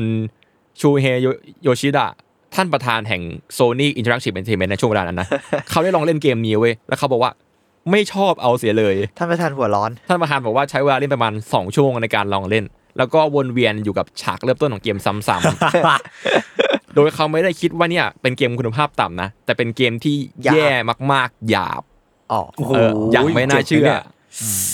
คือบาง เจ็บสัตว์ บางสื่อในไทยอ่ะแปลว่าขยะเลยนะ เย็ดเค รอรอ แต่แต่ จริ คือง เหร ผมก็ไม่รู้ว่าแท้จริงแล้วเขาพูดยังไง แต่ก็คงดุหนักอยู่ คือมันยาก ต้องการ ไปใช่ไหมเดี๋ยว ใช่ ต้องการลองพูดคำว่าขยะแบบใส่อารมณ์ให้หน่อยดิ ขยะ เอ้ยมันดันแว่นด้วยมันดันแว่นด้วย ไม่ได้ เจ็บ ดัน ไม่ได้ดันเอาเถอะ โอเค โอเคโอเค รวมถึงก่อนหน้าที่จะเกมวางจำหน่ายครับบูธของเดลมันโซครับ ได้รับผลตอบรับที่ยอดแย่ในงานโตเกียวเกมโชว์เว้ย อืม ก็คือคล้ายๆคล้ายๆงานไทยแลนด์เกมโชว์แหละที่เอาเกมมาเปิดใหม่ คน มา ไป โช เล่น ว์ แล้วมึงคิดภาพคนเล่นแล้วแบบไอ้เหี้ยทำไมกูยังอยู่ที่เดิม โอ้โห ใช่ มีคนต่อยกันปะวะในงานอ่ะมีคนต่อยกันปะ หัวร้อนหัวร้อน น่าจะต่อยทีม ต่อยจอ งาน ต่อยจอแตก คือคนทดลองเล่นส่วนใหญ่ครับ ไม่สนใจเลยเว้ยก็คือที่จะเล่นผ่านหน้าสร้างตัวละครในซ้ำเพราะว่ามันดูเป็นเกมแบบ RPG ปกติเนาะ อืม อ๋อ ช่วงเวลานั้นก็คือ สร้างตัวละครเอง ก็แบบเออเดินผ่านไปเลยเกมคลอดออกมาก็ไม่ได้สนใจมาก แล้วก็ได้คะแนนรีวิวจากสื่อในประเทศสื่อใหญ่อย่างแฟมิสื่อครับ ก็คือให้คะแนนแค่ 29 ส่วน 40 อืม แต่ว่าสื่อบางเจ้ากลับชอบนะ บอกว่ามันให้ความแบบรู้สึกเหมือนโอสคูเกม อืม อะไรอย่างนั้น อ๋อคือคือนอกจากแม่งยากแล้วมันมีความว่าลุกมันไม่ได้แบบ ไม่ได้แบบไฮเทคด้วยป่ะ อ่ มีความ มันไม่ ค ได้ ลาสสิก หวือหวา มันมันไม่ใช่ลุกแบบแมสแมสอะมันแบบ มันไม่ได้ล้ำแบบอยู่ เฉ เดียว พาะนิชประมาณหนึ่ง ว้วอเฉพาะไงี้ยกลุ่มประมาณหนึ่ง ประมาณนั้น พอมึง ใช่ พูดอาพีจีก็นึกถึงแบบเออเออแบบแลกเก่าๆหรือว่าแบบว่า อืม ไม่ อืม ได้ จะเห็นภาพอย่างนั้น คุณนึกถึง มากกว่า RPG ที่เป็นดูเป็นฝั่งตัวร้ายแล้วก็ปิดไฟนะประมาณนั้นนะครับ อืม โอเค โอเค อยู่ในดันเจียนตลอดเวลา ใช่ มืดๆแล้วก็อยู่ดีก็มีอะไรตบโผล่มามันกัดพี่แล้วพี่ก็ตายเลย อ่ะ พี่ก็สูญเสียทุกอย่างไป เออนั่นแหละ ใช่ ใครจะไปเล่นไหลบ้า แล้วก็ แต่ก็น่าสนใจนะ ทางโซนี่ครับปฏิเสธที่จะให้ความร่วมมือในการจัดจำหน่ายตัวเกมเวอร์ชันอินเตอร์ในทวีปอเมริกาเหนือและยุโรปด้วย โอ้โห ผมก็แย่แหละเจ้าของแม่งไม่ชอบ ฝั่ อะ งประธานประธานดูแบบไม่ ถ้า ไหว ไป แล้ ทา วน ไอ้ ปลา เหี้ย จอยอ่ะใครจะไปฉาย เพราะ ก็ ขาย ลุง ให้ ก็ไม่ชอบอ่ะ เพราะว่ามันทำยอดขายไปได้ประมาณแบบสองหมื่นก๊อปปี้ในสัปดาห์แรกเองคือน้อยกว่าที่ท่านประธานโซนี่คิดไว้อีก อืม อะไรอย่างเงี้ย อืม เกมเกือบไม่ได้แปลอิงกันด้วยซ้ำก่อนที่โซนี่จะมาเปลี่ยนใจในภายหลัง อืมอืม แต่เมื่อเวลาผ่านไปครับและหลายคนก็เริ่มรู้ว่ามันไม่ใช่เกมอย่างที่พวกเขาคิดเว้ยคือมันถึงเวลาของคำว่าปากต่อปากมั้ง มันลึกมันลึกเงี้ยเหร เออ อ มันลึก มันลึก อ่า อย่างที่จุนพูดเลยว่าเกมมันนิชเว้ย คือเกมเนี้ยมันดังเพราะว่าปากต่อปากก็คือ ในความแตกต่างของเกมที่มันจะยากอะไรขนาดนั้นอะมันยากจนมันดึงดูดคนอ่ะ อืม อย่างที่บอก อืม คือเกมอ่ะมันเดินดุ่มๆไม่ได้ไม่เหมือนเกม RPG ที่เราคุ้นเคยยุคนั้นคือ เราสามารถเดินไปซัดมอนได้สะดวกสะดวกอ่ะ บางเกมมันออโต้ตีด้วยแล้วเราก็กดดูดกินยาไปเรื่อยๆอะไรเงี้ย แต่เกมมันทำอย่างนั้นไม่ได้ไง คือเราแบบระบบใดๆช่วยก็ไม่ค่อยมี เราต้องหลบต้องการให้เหมาะสมยืนให้เหมาะถ้าพลาดก็ตาย แล้วก็เกิดการดับตายซ้ำวนเวียน จนทำให้คนรู้สึกว่าเกมเนี้ยไม่ใช่เกมแฟนตาซีบ้าพลังทั่วไป อืม แต่เป็นเกมที่แบบ ต้องคิดเยอะอะไร ต้องคิดเยอะคุณต้องกล้าที่จะเข้าไปจุดนี้ต้องกล้าชนต้องต้องสังเกตต้องอดทน อืม และต้องเรียนรู้ศัตรูด้วย และการเรียนรู้เกมนี้คือเรียนรู้ด้วยความตายอ่ะก็คือตายแล้วตายอีก อืม กว่าจะรู้ว่าอ๋อไอตัวเนี้ยมีมูเมนต์อย่างเงี้ยเราต้องหลบอย่างเงี้ยนะสามสองหนึ่งอะไรอย่างเงี้ย อืม ระบบเกมที่แบบประสานการเล่นออนไลน์ที่ดีไซน์เข้าเป็นความยากของเกมด้วยก็คือ ในเกมเนี้ยฮะหรือเกมในตระกูลโซลอ่ะมักจะมีไอเทมที่ทำให้เราสามารถเขียนข้อความครับบอกใบ อืม ช่วยเหลือ น่าดี ผู้เล่น อ๋อ คนอื่นได้ หรือเตือนผู้เล่นคนอื่นไม่ได้ ประมาณว่าถ้าเกิดพี่เขียนไอเทมเนี้ยมันอาจจะเป็นก้อนหินกองอยู่ที่พื้นอ่ะ เออ แล้วก็เมื่อพี่เล่นเองอ่ะพี่จะไปกดอ่านแล้วมันจะมีข้อความทิ้งไว้เว้ย อ่า เป็นแบบ beware left แบบสมมติว่ามีมีมอนแอบอยู่ข้างซ้าย beware left beware right อ๋อแปลว่ามันเริ่มออนไลน์แล้วเหร คือมันเป็นการใช้เกม เพื่อน มั เพื่อนอะ มันเป็นเกมเล่นคนเดียวนะแต่ว่ามันเป็นเกมแบบใช้ออนไลน์ได้อย่างมีประโยชน์มากอะ มันเหมือนแบบเรามีเพื่อนเดินทางไปด้วยกัน อ๋อเข้าใจละ คือเราตะลุยด่านคนเดียวแหละ เราไม่ได้มีแบบกรุ๊ป แต่ว่าหมายถึงว่าทุกคนที่เล่นน่ะแม่งผูกกันออนไลน์ด้วยแมสเซจ อ่าอ่า ใช่ ที่ทิ้งไว้อะไรเงี้ย จริงๆก็เรียกว่าได้อิงเวสเซ เออเออเฮ้ยแต่เออเออน่าส หรือน ว่า ใจจั บางทีพี่อาจจะเห็นเป็นเงาเงาๆของผู้เล่นคนอื่นวิ่งแบบแบบๆอะไรเงี้ย อ่า อยู่ จะโผล่ ที่อยู่ เป็น อยู่ด้วยกัน ผีแบบๆโผล่มาอะไรเงี้ย แต่จริงๆมันก็จะมีระบบออนไลน์ที่สามารถอัญเชิญเพื่อนมาช่วยช่วยได้แต่ว่า มี ก็จะ ได้ แบบอืม ยุ่ ซึ่ งยากนิดหน่อย ซึ่งเกมนี้ก็มีมีมาในมีมาในภายหลังแหละซึ่งไอ้ที่กดอ่านเนี่ยมันก็มีทั้งสาระทั้งปั่นเอาหาอยู่นะ เอ เอ อ ออย่าง บา บาง ง คนมันเขียนอะไรก็ได้ป่าวะ ใช่ ะไร อย่างเช่นผมเคยเจอแบบกระโดดเลย แบบข้างล่างมีไอเทมอยู่ลงไปตาย ตาย ใช่นั่นแหละ เออ มันก็มันมันทั้งปั่นทั้งเอาฮาตามภาษามรุ่นเรานี่แหละ เออ มันทำให้เกมนี้เป็นเกมออฟไลน์ก็จริงแต่แบบมันดูเล่นคนเดียวแล้วแล้วไม่เหงาอ่ะ เออ หรืออย่างที่แบบมีระบบเขาเรียกว่าอะไรอินเวดใช่ไหมคุณจุน อ่า แบบ ก็ สามารถเข้าไปอินเวดโลกคนอื่นไปตีคนอื่นได้ เออโผล่ไปฆ่าผู้เล่นคนอื่นได้ครับอยู่ดีเรากลายเป็นแบบผีสีแดงว่าไล่ฟาดคนอื่นได้อะไรอย่างเงี้ย แต่ดิมอนโซนี่ผมก็ทันตอนเขาเกมเขาออกเนี่ยซื้อมาเล่นตอนนั้นไม่เคยเล่นเกมโซมาก่อนเกมแรกใช่ไหม อ่า กูเล่นไปด่านหนึ่งแล้วกูว่าเลิก หัวร้อนหัวร้อน เอองงเกมเฮี้ยยากแล้วตอนนั้นมันจริงเฟรมเรทมันไม่ค่อยดีเลยเพอร์ฟอร์แมนซ์ อ่ามั มันห่วยเว้ย อ๋อ แล้วก็เล่นไปก็แบบแหลกๆ แล้วก็แบบอืมเกมอะไรวะเนี่ยแต่ว่าสนุกดีนะ ก็โทษโทษอุปกรณ์แหละ ว่าง เออว่ะเออเออโอค ไม่โทษตัวเอง ไม่โทษตัวเอง ใช่ ก็อย่างระบบที่ว่ามันเนี่ยเนาะมันทำให้เกมมันดูมีโซเชียลมากนะณณณช่วงเวลานั้นเนาะ อืม ก็ถือว่าน่าน่าสนใจ แปลก ดี ใหม่แปลกใหม่ด้วย มัน แปลก คือ ใหม่ โทษนะอันนี้มันมันถือว่าล่วงมาในยุคประมาณปีอะไรแล้ววะ เพสามอะ พัน สองพัน เท่าไหร่วะ สิบสองพันเจ็ดสองพันเจ็ด สิบ อะไร แล้วยัง สองพันเจ็ดสองพันแปด ใช่ไหม สองพันแปดอะไรเงี้ยผมว่า ประณ เทือกๆนั้น แปดประมาณนั้นครับ โอเคโอเคได้ แล้วก็ยังมีระบบหนึ่งเขาเรียกว่าบัตบัตสเตนใช่ไหมคุณจุน อ๋อ คุณยศด้วย ก็คือ เออ คืออะไรนะ เป็นรอยคือมันจะมีแบบรอยเลือดกองอยู่ที่พื้นพี่เม้งสามารถไปกดดูได้ว่าไอคนไอเพื่อนคนเนี้ยแม่งตายยังไงวะแล้วก็ไปดูแล้วก็เป็นแบบตัวละครแบบกิ้งกิ้งเอื้ออะไรเงี้ยแล้วเราเราจะรู้ว่าสมมติว่าตรงไหนที่มันมีกองเลือดอะไรเยอะๆก็จะรู้ว่าเอ้ยตรง มี นี้มี ตัว มอ อะไร น ซ่อนอยู่หรือเปล่า เออ มีมอนแบบโหดๆอยู่หรือเปล่าอะไรเงี้ยเนกอะ อ่าฮะ เออ อ่าหรือว่าเราตายเองเราก็จะกลายเป็นบัตสเตนตรงนั้นอะไรอย่าง เออ เงี้ย คนอื่น อ๋อ ก็มากดดูได้ว่าไอ้นี่แม่งตายไงวะ คือมันไม่ใช่แค่ยากนะ พอฟังทีเคกับจุนหรือยศแล้วอะไรเงี้ยเรารู้สึกว่ามันมันมันใช้คำว่าซับซ้อนแล้วกัน มันมีความแบบว่าดีเทลมันเก็บหมดอะ ใช่ อืม แล้วมันมันก็เลย ผม ทำให้ยากด้วยแหละ เพราะมันมันต้องเล่นแบบดีเทลเยอะมันไม่ได้เล่นแค่ว่าตามลายแบบนี้ไปเรื่อยๆแล้วมันจะสามารถชนะไปด่านต่อไปได้อะไรเงี้ยแบบ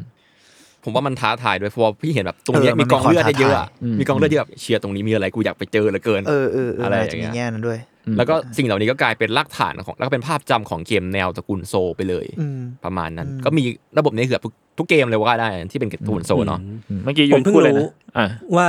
ว่าไอ้ระบบแบบข้อความรอยเลือดอะไรเงี้ยแม่งมีมาตั้งแต่ดีมอนโซเกมแรกเลยเหรอเนี่ยคือ ผมผมนึกว่าแม่งเพิ่งมาหลังๆ ปรากฏว่าแม่งมีแต่แรกเลยเหรอวะเนี่ย ใช่ระบบเมสเซจใดๆนี่มีตั้งแต่เดมันโซละ อืมแต่เหมือนอัน เจ๋ง ตอน อะ เดมอนโซนี่น่าจะออนไลน์ไม่ได้ เพิ่งจะมาออนไลน์ได้ เออ หลังๆเอ้ยหลังจากดักโซอะไรเงี้ย ใช่เดมอนโซนี่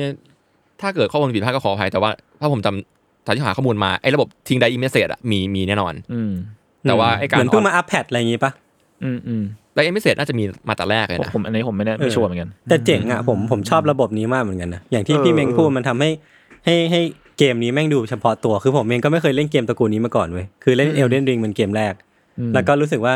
เออคือเราไม่สามารถใช้สกิลอื่นที่เรียนที่เรียนมาจากเกมอื่นอะมาใช้ในเกมนี้ได้เลย คือแม่งต้องลืมหมดเลยเออต้องแบบต้องมานั่ง กฎของมัน จำ อะไรอย่างเงี้ยนะ ใช่มีกฎของมันมีวิธีเล่นของมัน ซึ่งมันก็จะเปลี่ยนเปลี่ยนไปในแต่ละบอสแต่ละตัวหรือว่ามอนเตอร์แต่ละตัวที่เจอผมคิดว่าเออมันเป็นเกมที่ละเอียดอะเออมันถูกออกแบบมาอย่างละเอียดมากๆอะ อืม อืมใช่ แล้วก็นั่นแหละด้วยความยากแล้วก็ความมืดบอดว่าจะเล่นยังไงให้ผ่านเนี่ย คือแบบมันทำให้จำเป็นต้องมีโซเชียลเว้ยต้องพึ่งโซเชียลแล้วก็เกมนี้มันก็ เออเออ เกม ใช่ใช่ เกมเนี้ยมันก็ใบโซเชียลให้เราอยู่แล้ว มันทำให้เว้ยเกมเนี้ยประสบความสำเร็จในเวลาต่อมา เพราะว่าผู้คนมันต้องการคำแนะนำมาช่วยให้ผ่านเว้ย ใช่ ทำให้แบบ อืม มันเกิดจุดเริ่มต้นของสังคมที่แข็งแกร่งของคนเล่นเกมตระกูลโซ เป็นคออะมมูไป เป็นคอมมูเกิดขึ้นเว้ยเขาก็แบบมาแชร์ความรู้เทคนิคในเว็บบอร์ดเพื่อชนะเกมนี้แหละ ผมผมว่าอีกอย่างหนึ่งที่ทำให้ผู้เล่นแม่งอยากคุยกันมากขึ้นอะแม่งคือ ความละเอียดของเลเวลดีไซน์ในในเก เอ ม อ เนี่ย ใช่ มซึ่งแบบมันคือผมไม่เคยเล่นเกมไหนที่เลเวลดีไซน์แม่งละเอียดแล้วก็ซับซ้อนขนาดเนี้ยแบบสมมติว่าพี่เม้งเดินอยู่แบบแบบสมมติแมปแม่งกว้างชิบหายเลยพี่เม้งเดินไปขอบขอบๆนิดเดียวอะตรงนั้นแม่งมีหินอยู่แง่งหนึ่งเล็ก ๆ มากๆ แล้วพี่ถ้าเกิดพี่เล่นเองอะบางทีอาจจะไม่รู้หรอกว่าเดินผ่านก็ก็หินธรรมดาอย่างเนี้ยแต่คนอื่นแม่ง เออ ไปดูในไปดูในคลิป YouTube เนี่ยแม่งคือแบบเราสามารถกลิ้งลงไปตรงนี้ แล้วก็กลิ้งลงไปอีกตรงนึง เพื่อลงไปหาไอเทมหรือของหรือทางไปต่อได้ต่อข้างล่างอะไรเงี้ยเออซึ่งมันมันมันจะแบบมันจะดีเทลมากๆ หรือตอนที่ผมเล่นดีมเมอร์โซผมก็งงมากว่า มันไปยังไงวะอะไรเงี้ยพอไปดูในในคอมมูอะไรเงี้ยก็แบบเห็นคนลากเป็นแผนที่เลยซึ่งแบบโอ้โห มีแบบซ่อน ไม่ ไว้ สา อะ มารถ ไรเยอะใช่ไหม เออกูไม่สามารถแบบไปเองได้ไงหาเองเจอด้วยซ้ำอะไรเงี้ยเออมันมัน หรื ความ กระทั่งมันมีกำแพงลับอะ เออ มันมีกำแพง กำแพง กิ ลับ โ ที่แบบต้องเอากำอาวุธฟาดกำแพงก่อนกำแพงถึงจะหายไปแล้วก็เดินเข้าไปพื้นที่ลับได้ หรือแม้กระทั่งมีแบบ พวกตะลุงที่แม่งชอบแปลงแปลงตัวเองกลายเป็นไหหรือว่าอะไรเงี้ย เออ เนี่ย เออเอออ อะไรวะแล้วกูจะ ไป ไป ตีหา รู้ ย ได้ ได้โผล่มาวไงะ แล้วจะใช้เควสเราได้อะไรอย่างเงี้ย เออ มันมันลึกลับมากเลยเว้ยทำให้แบบนั่นแหละมันต้องแชร์กัน และพอมันเกิดการแชร์อย่างเงี้ยขึ้นอ่ะทำให้หลังจากนั้นไม่กี่เดือนเว้ยเกม Demon Souls ทำยอดยอดทะลุ1 0 0 0 0 0ก๊อปปี้ได้สำเร็จในเวลาต่อมา โอ้พลิกชีวิตนะ พลิกชีวิตเลย แล้วก็ เออ จากเกมที่แบบตอนแรกทุกคนพากันมองข้ามเนาะแม้กระทั่งแบบอินเตอร์ที่นอร์ทอเมริกาทางโซนี่ถึงขั้นแบบไม่ยอมจัดจำหน่ายเกมนี้ด้วยตัวเองอ่ะ อืม แล้วโยนหน้าที่ให้แบบ Atlas USA เป็นคนแบบดูแลด้วยซ้ำอ่ะแล้วก็แต่ Atlas ก็ตัดสินใจที่มันจะจะขายนะเพราะว่าเชื่อมั่นในเกมนี้ อืม กลายเป็นว่าโซนี่กลับมาเสียใจในเวลาหลังเว้ยเพราะว่าแบบเขายอมรับแล้วว่านี่คือการตัดสินใจที่ผิดพลาดของเขา อืม เพราะว่าเกมมันสักเซสมาก เมื่อนำไปถูกขายในฝั่งชาวตะวันตกครับ ก็คือได้รับแรงชื่นชมอย่างล้นหลามเลย มันได้รับคะแนนเฉลี่ยจากเว็บไซต์แบบเมทาคิติถึงแบบ 89 ส่วนร้อยคะแนนอย่างเงี้ยได้รางวัลเกมยอดเยี่ยมแห่งปีเกมเพย์สามยอดเยี่ยมเกม RPG ยอดเยี่ยม แล้วก็เป็นเกมที่แบบนำฟีเจอร์มาใช้ได้อย่างยอดเยี่ยมประจำปี 2009 จากเว็บไซต์ IGN คือรางวัลเยอะมาก แล้วก็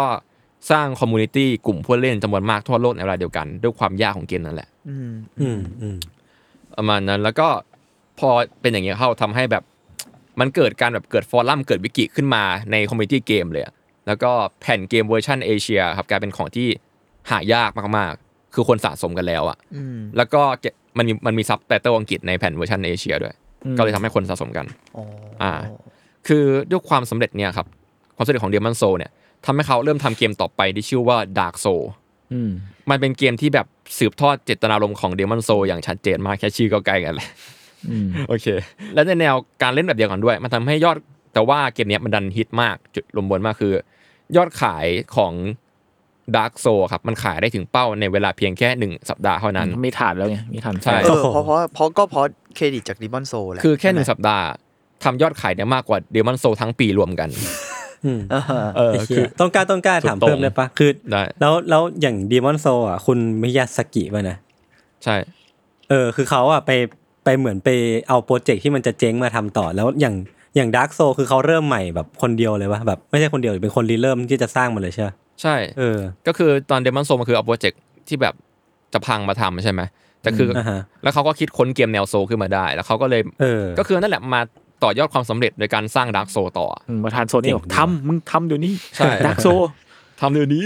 เอาตังค์มาไม่ใช่ เหมือนเขาใช้ไอ้ไอ้โปรเจกต์นั้นน่ะวางรากฐานแหละ ใช่ ก็คือเป็นการกำเนิดแนวคิดเกมของเขานั่นแหละ อืม อืม เพราะมันก็กลายเป็นช่องหมาเลยเนาะหลังๆ ใช่มันกลายเป็นช่องมวยเลยก็คือมิซากิก็คือยึดแนวทางดังกล่าวเนี่ยสำหรับผลงานชิ้นต่อๆไปเลยอะไม่ว่าจะเป็น Dark Soul เอยหรือว่าเป็นบัตบอลก็ตาม อืมเซคิโล หรือว่า Sekiro Shadow ไม่มีอะไรดี ได้ เลย Twice มืด อะไรอย่าง มื เงี้ย ดเลือดเลือดเนี่ย ใช่ แล้วก็ซึ่งเป็นตอนที่เขานะครับ ได้เลื่อนขั้นเป็นไปเป็นประธานละตอนนั้นนะตอน เหี้ย บัตบอลน่ะ โอ้โห เขา ใช้ได้นะ คือภาคตอนดักโซออกภาคต่อแล้วก็บัตรบอลเนี่ยเขาได้เป็นประธานของบริษัทฟอร์มซอฟต์แวร์ไปแล้ว อ่าแต่บัตรบอลนี้ผมว่าพี่ เม้ง พี่เม้งต้องชอบ เพราะว่ามันเป็นธีมแบบโกติก บลัดแบบบลัดบลอนอะไร บัต นะ รบอลอะบอลแบบเกิดอะเติม เกิด ตัว เหรอ อีอะ เกิดด้วยเลือดเงี้ยเหรอ เออ เป็นบัตรแล้วก็ B O R N E ครับ มันมีความโกติกแล้วก็เอาตำนานไม่เอาพวกเลิฟคราฟมาผสมอะไรเงี้ย ไม่ดิ B O R N E ใช่ใช่อ๋อโอเคครับ ใช่ อ่า อืม แต่ว่าผมไม่เคยเล่นเชคิโรดายทวายเลยอะชาโรดายทวายอะคุณจุนพอทราบไหมมันเกี่ยวกับอะไร มันเป็นซามูไรที่ เสียนเสียน แม่งเอ้ยเบียวอีกอะ ไม่เป็นไร ผมจำจำไม่ค่อยได้ละแต่ก็คือเป็นซามูไรที่แบบ นี่นี่นี่ประโยคป้องกันตัวผมรู้เลยว่า ไม่ต้อง คุณ ไม่ต้องไม่ต้อง ไม่ต้อง บึกไม่ต้องไปเบรกตัว อย่ามารู้ตัว เง อย่ามารู้ดีดิ อ่าๆต่อต่อต่อ เป็นซามูไรที่เหมือนมาเขารับใช้ได้น้อย แล้วมัน อ่า กูจำไม่ได้มันมันเกรบุหรือสักอย่างเป็นเป็นตัวเอกมันเป็นหมาป่าเลยแบบฉายามันคือหมาป่าอะไรสักอย่าง แล้วก็เหมือนนายน้อยเขาโดนโดนลักพาตัวไปอะไรอย่างเงี้ยแล้วก็ไปตามหานายน้อยกลับมาประมาณนั้น อ่า แต่ก็เป็นทีมซามูไร อืม แต่ว่า เป็นทีมซาก็มี มูไร แต่มีความยากและความดาร์กแบบดาร์กโซอยู่ ใช่แต่อันนี้จะมีความต่างจากเกมที่ผ่านมาประมาณหนึ่งคืออ่ามันเป็นทีมซามูไรเนาะพอมันซามูไรมันก็จะแบบพอผ่านมามันโกติกมันเป็นแบบแนวยุโรปอะไรเงี้ย ที่เหลือมันเป็น มันมีความแฟนตา โก ซีแบบ ติดาร์กแฟนตาซีมามาโดยตลอด เอ อะไร อ เงี้ย แล้วไอเกมภาคนี้ ใดๆ ก็ตามชื่อเลยชา Shadow Die Die Twice มันคือมันจะมีสมมติว่าเราสะสมเก็บได้เกียรติหนึ่งแล้วเราสามารถตายได้สองรอบสมสมมติตายก็สามารถเกิดตรงนั้นได้เลย คือเกมอื่นก็จะแบบต้องมากลับไปที่จุดเซฟอะไรอย่างเงี้ย อ่าฮะ นี่เราสามารถตายที่ตรงที่เราตายได้เลยอะไรเงี้ย อ๋อ แต่ว่าแต่ว่าเซคิโรจะไม่มีระบบมัลติเพเยอร์เลย จะเป็นเกมแบบซิงเกิลเพเยอร์ล้วน อืม แต่เนื้อเรื่องอ่ะผมผมก็ไปดูพี่เอกมา รู้สึกเนื้อเนื้อเรื่องแม่งมีความแบบงดงามอยู่นะ มีควางมดงาม สะท้อน งดงาม ญี่ปุ่นช่วงนั้นได้ดีอ่ะ อืมอืม แต่ทั้งหมดทั้งปวงคือก็ขึ้นชื่อในความยากเหมือนเดิม ใช่ ยากสัส ชิบหายอยู่ดี แต่ด้วยความยากนี่เองเนาะมันทำให้ได้รับความสนใจจากผู้เล่น แล้วก็ผู้ชมสตรีมเมอร์จำนวนมากเว้ยคืออ อืม เกมซีรีส์โซทั้งหลายแหละเป็นเกมที่เหล่าสตรีมเมอร์หลายคนเลือกที่จะนำมาสตรีมให้ผู้ชมดู มันสนุกอะเว คื ลา อ เราดู คือตอน เล่น ผ เล่ ม นยาก ตอนที่เรา แท ดู อะ อ่ะมันสนุกใช่ เออ ไม่คือนอกจากสตรีมเมอร์เนี่ยพี่เมงต้องไปดูแบบปกติเราเล่นเกมใช่ปะเราจะเล่นใช้จอยเล่น เออ มันก็มีสตรีมเมอร์ที่แบบยูทูบเบอร์ใช้จอยกองเล่นเกมด r k กโซจนจบ โอ้ อะไรเงี้ย ยเนาะ แบบ คือ มึงเป็นนิวไทป์แบบ แล้วมึงต้องเดินไปเรื่อยๆอย่ง คน งี้ย เรา อ เป็นกับ ดี ซาดิสได้ขนาดนี้ได้ เอ ไง อ วะ จอยจอยรถอะไรเงี้ย คือธรรมดามึงก็เหนื่อยแล้วปะ แล้วแล้วที่ผมว่าพีคสุดแม่งคือแบบสตรีมขึ้นมาใช่ปะแล้วก็เป็นให้ผู้เล่นไม่ใช่ผู้เล่นดิคนที่ดูสตรีมอะออกคำสั่งผ่านไลฟ์เว้ยว่าให้เดินทางซ้ายทางขวา ไอ้เหี้ย มันแบบเป็น อ๋อ เป็นเขาเรียกว่าอะไรวะเป็นแบบคำสั่งคอมอ่ะ อ่า เออแล้วก็แม่งเล่นก็เล่นจนจบเว้ยเล่นแบบทุกคนแล้วนึกออกว่ามันไม่ใช่คนสั่งคนเดียวอะแบบคนเป็นค นั่น น ดิ เป็น มัน พั ไม่ น ตี คน กันเหรอคำ นนดิ คำตอบอะไรอย่าง กู เงี้ย งงมากมึงเล่นกันยังไงวะเอ้ยเหมือนจะไม่จบ อะไรวะ จำไม่ได้ว่าจบหรือเปล่าแต่แบบมึงเล่นกันยังไงวะโหดจัด แค่ได้ยินก็มันแล้ว เอ เอ อ อเออมัน ก็คือนี่แหละมันเลยแบบทำให้ทุกคนมันติดคาว่าดาร์กโซขึ้นมาเลยเนาะกลายเป็นว่าแบบอะไรที่แบบเล่นยากอ่ะเขาก็เลยเรียกว่าไอเหียมันโคตรดาร์กโซเลยว่ะ อืม หรือแบบก็กลายเป็นเกมแนวโซหรือโซบอลขึ้นมาด้วยฝีมือคนนิรศการมิยาสกินั่นแหละ อืม ทุกวันเนี้ยครับ แม้ว่าเขาเป็นประธานไปแล้วเว้ยแต่เกมต่างๆของเขาอะมันก็ต้องเป็นแบบที่เขาคิดไว้อยู่ดี คือเนื้อเรื่องในเกมไม่ว่าจะใครในทีมงานอะก็ไม่ค่อยรู้เนื้อเรื่องนะคนที่รู้เนื้อเรื่องก็คือเขา ไอ้เชี่ยอ๋อเหรอ คือเขาจะเป็นคนแบบบอกให้ใส่นู่นใส่นี่ลงไปครับ คือเขาวางรากไว้ให้นะ ใช่ใช่ก็คือในโลกของดาร์กโซก็เป็นฝีมือเขาเกือบทั้งหมดแหละ ยกเว้นดาร์กโซภาคสองนะมีทีมงานอยู่ อืม ตอนนั้นเหมือนเขาคุมอีกเกมหนึ่งคู่ แล้วก็พวกนี้คือเนื้อเรื่องอะไรอย่างอะอยู่ในหัวเขานั่นเอง อืมอืม แล้วก็ดาร์กโซสามอ่ะถือว่าเป็นดาร์กโซที่ประสบความสำเร็จมาก ๆ ดังโคตรๆใช่ไหมคุณหยุน ใช่ จริง ๆ มันก็ดังมาตลอดแหละมั้งแต่ภาคสามมันเป็นภาคที่ ไม่รู้ว่ะแต่ถ้าความคิดผมมันรู้สึกว่ามันง่ายสุด อ๋อไอ้เชี่ย อ่า ก็อาจจะใช่นะ เออแบบ ก็อาจจะมี friendly ส่วน สุดเลย ช่วยนะ อ่า ก็อาจจะช่วย มันเลยมันเลยผมว่ามันทำมาเพื่อตอบสนองคนที่กลุ่ม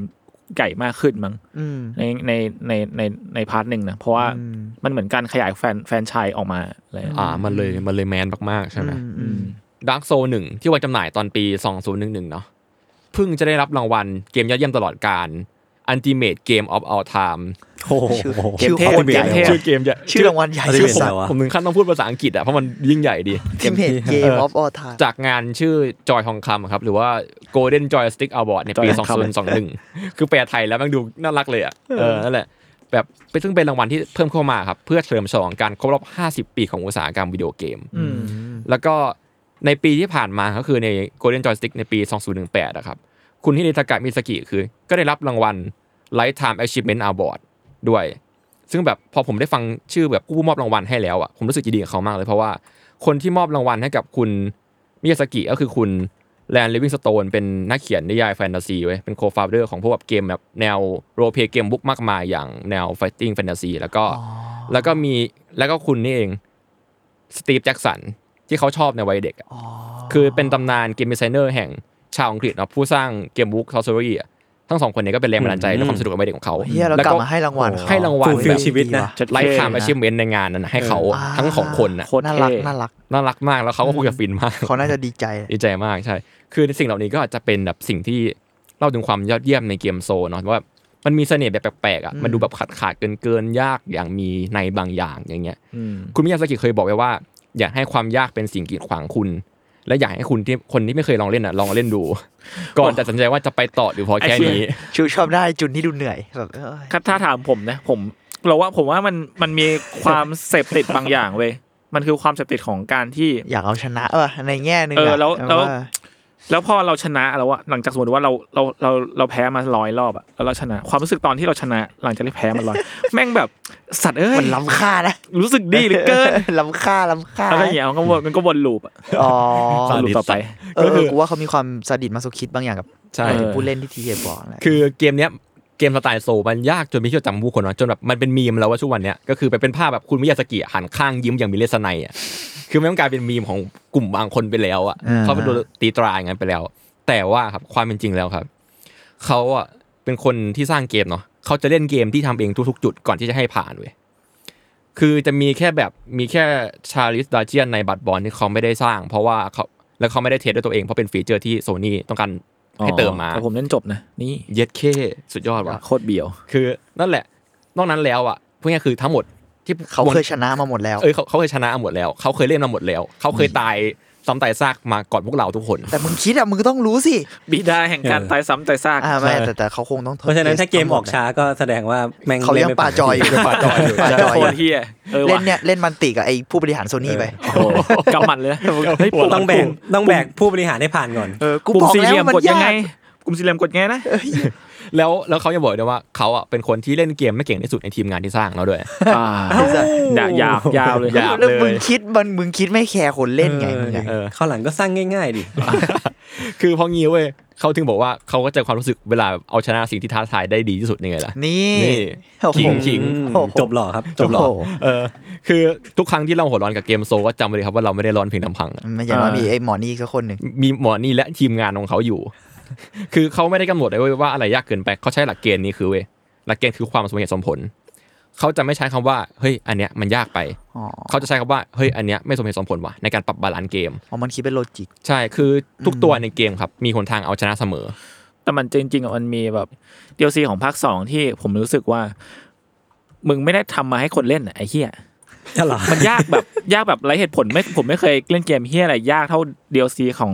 Dark Souls สองมาก่อนเลยน่าจะภาคสองเลยยากแบบมึงให้ใครเล่นไอ้เฮียผมว่ามันเขาไม่เคยเล่นเองด้วย DLC อ่ะเชื่อผมปะ เออถ้าถ้า DLC ผมก็มั่นใจแล้ว น่ากลัว แบบมึงให้ใครเล่นไอ้สัตว์ คือจะเห็นว่าตอนนี้หน้าหน้าคุณจุนคืออารมณ์จริงมาก หัวร้อนจริงหัวร้อนจริง ร้อนจริงร้อนจริงเอ้ยเขาเขาถึงขั้นพูดว่าเขาเชื่อว่าความยากกันว่าความสุขได้ครับ โอ้ย อ่าหลังจากนั้ ไม่ น อะมึงแค่ชอบทำคำเกมยากๆแหละ อ่ะแต่พอฟังทีเคแล้วพอเขาใช้คำว่าสมเหตุสมผลมันก็ดู make sense นะนะหมายถึงว่าเพราะตัวละครมันมันต้องระวังหมายถึงอ่าพูดแบบเดียวนิดนึงในโลจิกโลกแบบนั้นที่มันอันตรายมากๆ มึงก็เลยต้องระวังไงมึงเดินสุ่มสี่สุ่มห้าไม่ได้ไงในในโลจิกของของรอเกมอะไรเงี้ย อ่า ปะ มันมีความเมคเซนในตัวมันอยู่ เออเออ แม่ง เออ แม่ง เออ มีแมปหนึ่งผมจำได้แต่ผมผมจำไม่ค่อยได้ละไม่แต่คือจำได้หลังๆว่ามันเป็นแมปที่แม่งเป็นมันไม่มีเฮียอะไรเลยเว้ยเป็นแบบแมปว่างเปล่าแต่ว่ามันมีทางเดินอยู่อะแต่เป็นแต่เป็นทางเดินล่องหนอะ อ้าวอ้าว โอ้โหแล้วกูจะ อัน รู้ นี้ ยังไงอ่ะ ทำจริงนั่น เหตุผลสัสๆ ไอ้ยแต่นั่นสมเหตุสมผลเหรอไอ้เฮีย ก็ต้องมานั่งจดไงว่าต้องผ่านยังไง อะไรวะเนี่ย ต้องการให้แบบมีโซเชียลมี นั่ เดี น ย แหละ ในเกม อ๋อ ผมเลยรับ YouTube ไง โซเชียลมีเดีย แม่ง Why we love YouTube โอเค เดินตามยู เอา ทูบ จริงนะผมคิดว่ายุดักโซอันนี้อันนี้ยกตัวอย่างขำๆนะ ผมว่าดักโซแม่งแม่งอยู่ได้แฟรนไชายมันอยู่ได้เพราะยูทูบ Streamer เป็นส่วน ด้วยปะ หนึ่งนะ เออจริง เออ ใช่ใช่ใช่คือถ้าสมมติว่า เออ มันอยู่ในยุคที่แบบไม่มี YouTube อะแล้วคนต้องต้องเรียนรู้ด้วยตัวเองอะผมคิดว่ามันอาจจะไม่ ไม่ไม่น่า ไม่ได้ ไม่ ไป น่าข ไกล นาด ข นี้ นา มั้ ด ง เนี้ย เราว่าตอน เออ ที่ทีเคพูดเรื่องสังคมออนไลน์สังคมอะไรคือแม่งมาพร้อมแบบโอเคเว็บบอร์ดของญี่ปุ่นเขาก็มีดูมีโซเชียลที่แข็งแรงอยู่แล้วนะ แต่ว่ายุคนั้นน่ะแม่งคือ Facebook เริ่มมาด้วยอะ อืม Facebook YouTube เอ่อโซเชียลมีเดียในเจนเราอ่ะ มันเริ่มแบบกำลังขึ้นมา เราว่ามันก็อาจจะมีผลหรือเปล่าวะไม่แน่ใจ อืม ก็ก็ด้วยอย่างที่บอกว่าเกมนี้ตอนแรกมันไม่ได้รับการตอบรับที่ดีใช่ไหมเดมันโซอ่ะ เออ แล้วก็แบบเกิดขึ้นเพราะกระแสปากต่อปาก เพราะว่าคนต้องการเอาตัวรอดและขอขอความช่วยเหลือ ก็ ใน คือ เว็ ไอ้ บ โซ บอ เชียลพ ร์ด วกนั้นด้วยแหละเออ มันเลยผลักดันให้เกมรู้คนรู้ว่าอ๋อเกมนี้ก็มีดีกว่าที่คิด อืมอืมอืม และนั่นคือเหตุผลที่ฟอร์มซอฟต์แวร์ไม่ยอมใส่ฟีเจอร์ปรับระดับความยากลงไปในเกมคอนโซลสักเกม ใช่มัน อ๋อ คื คือ อ ป มี กติ หมดเดียว จ้า ปกติเกมทั่ว ๆ ไปอ่ะ โอเคเลย มันจะไม่มี normal มี ไม่มี hard จะ อะ ไม่ ไรมีด้ไม่มีไม่มี มี default เดียวเท่านั้น ไอเชี่ย แม้ว่ามีเสียงเรียกร้องอย่างหนาหูก็ตาม ก็ไม่ให้ก็ไม่ใส่ให้ เออ เพราะเขาบอกว่าความยากมากความสุขได้อะไรอย่างเงี้ย อยากง่ายเอาไปเล่นเกมอื่น ใช่ถ้าเขาบอกว่าเขาอยากพาทุกคนไปสู่ระดับเดียวกัน ทั้งในแง่การพูดคุยและความสนุก อุ้ยประชาธิปไตยเราอ่ะอุ้ย อ่า มัน มันฐาน อะไร เดียวกั มี น อะไร และทางเดียวกัน เอออะไรนะ ซึ่งเอาเอาจริงอ่ะไม่เดียวกันผมไม่ผ่านเลยไอ้จุนไปโคตรไกลแล้วอะไรอย่างเงี้ย คุณเลยต้องคุยกับ มึ เขา ง ไง ไม่เล่นไง คุณเลยต้องคุยกับเขาไง มึง ใช่ เล่นช้าไงเพื่อน มึงถามกูอะยศกับไอ้อ้นไอ้อ่องเล่นทั้งวันเลยไอ้อ่องก็แบบ ไอ้อ่องแบบอ่องเดอะแมทเทอร์โอ้ยเกมสวะเกมสวะ คุ แต่ ยกับยศเล่นแต่เล่น โอ้ยอืมเล่นทั้งวันเลยเล่นเล่นติดหนักอะ ติดหนักกับตัวเนี้ย ไม่ไป ตัวนี้ ช่วยก็บ่นนะตัวเนี้ยไม่ไปช่วยก็ เฮ้ยเอ้ยมึงมึง ไ มึงมึงมึงมันผ่านไงวะมันผ่านไงวะมึงงง เนี่ยเนี่ยเนี่ยคือยูเซของเกมนี้ นี่ไง นี่ อ่าผ่านไง พวก วะ มึง ผ่าน เนี่ยแหละ ชาวโซเชียลของเกมเนี้ย เออ โอเคครับ งั้นเดี๋ยวเรามาพักเบรกกันสักครู่แล้วก็มาพูดถึงอาร์ตและอิทธิพลของคุณฮิเดตากะ เย็ดเข้ เมสกิกันครับ ครึ่งทางแล้ว มันครึ่งอย่างเนี่ย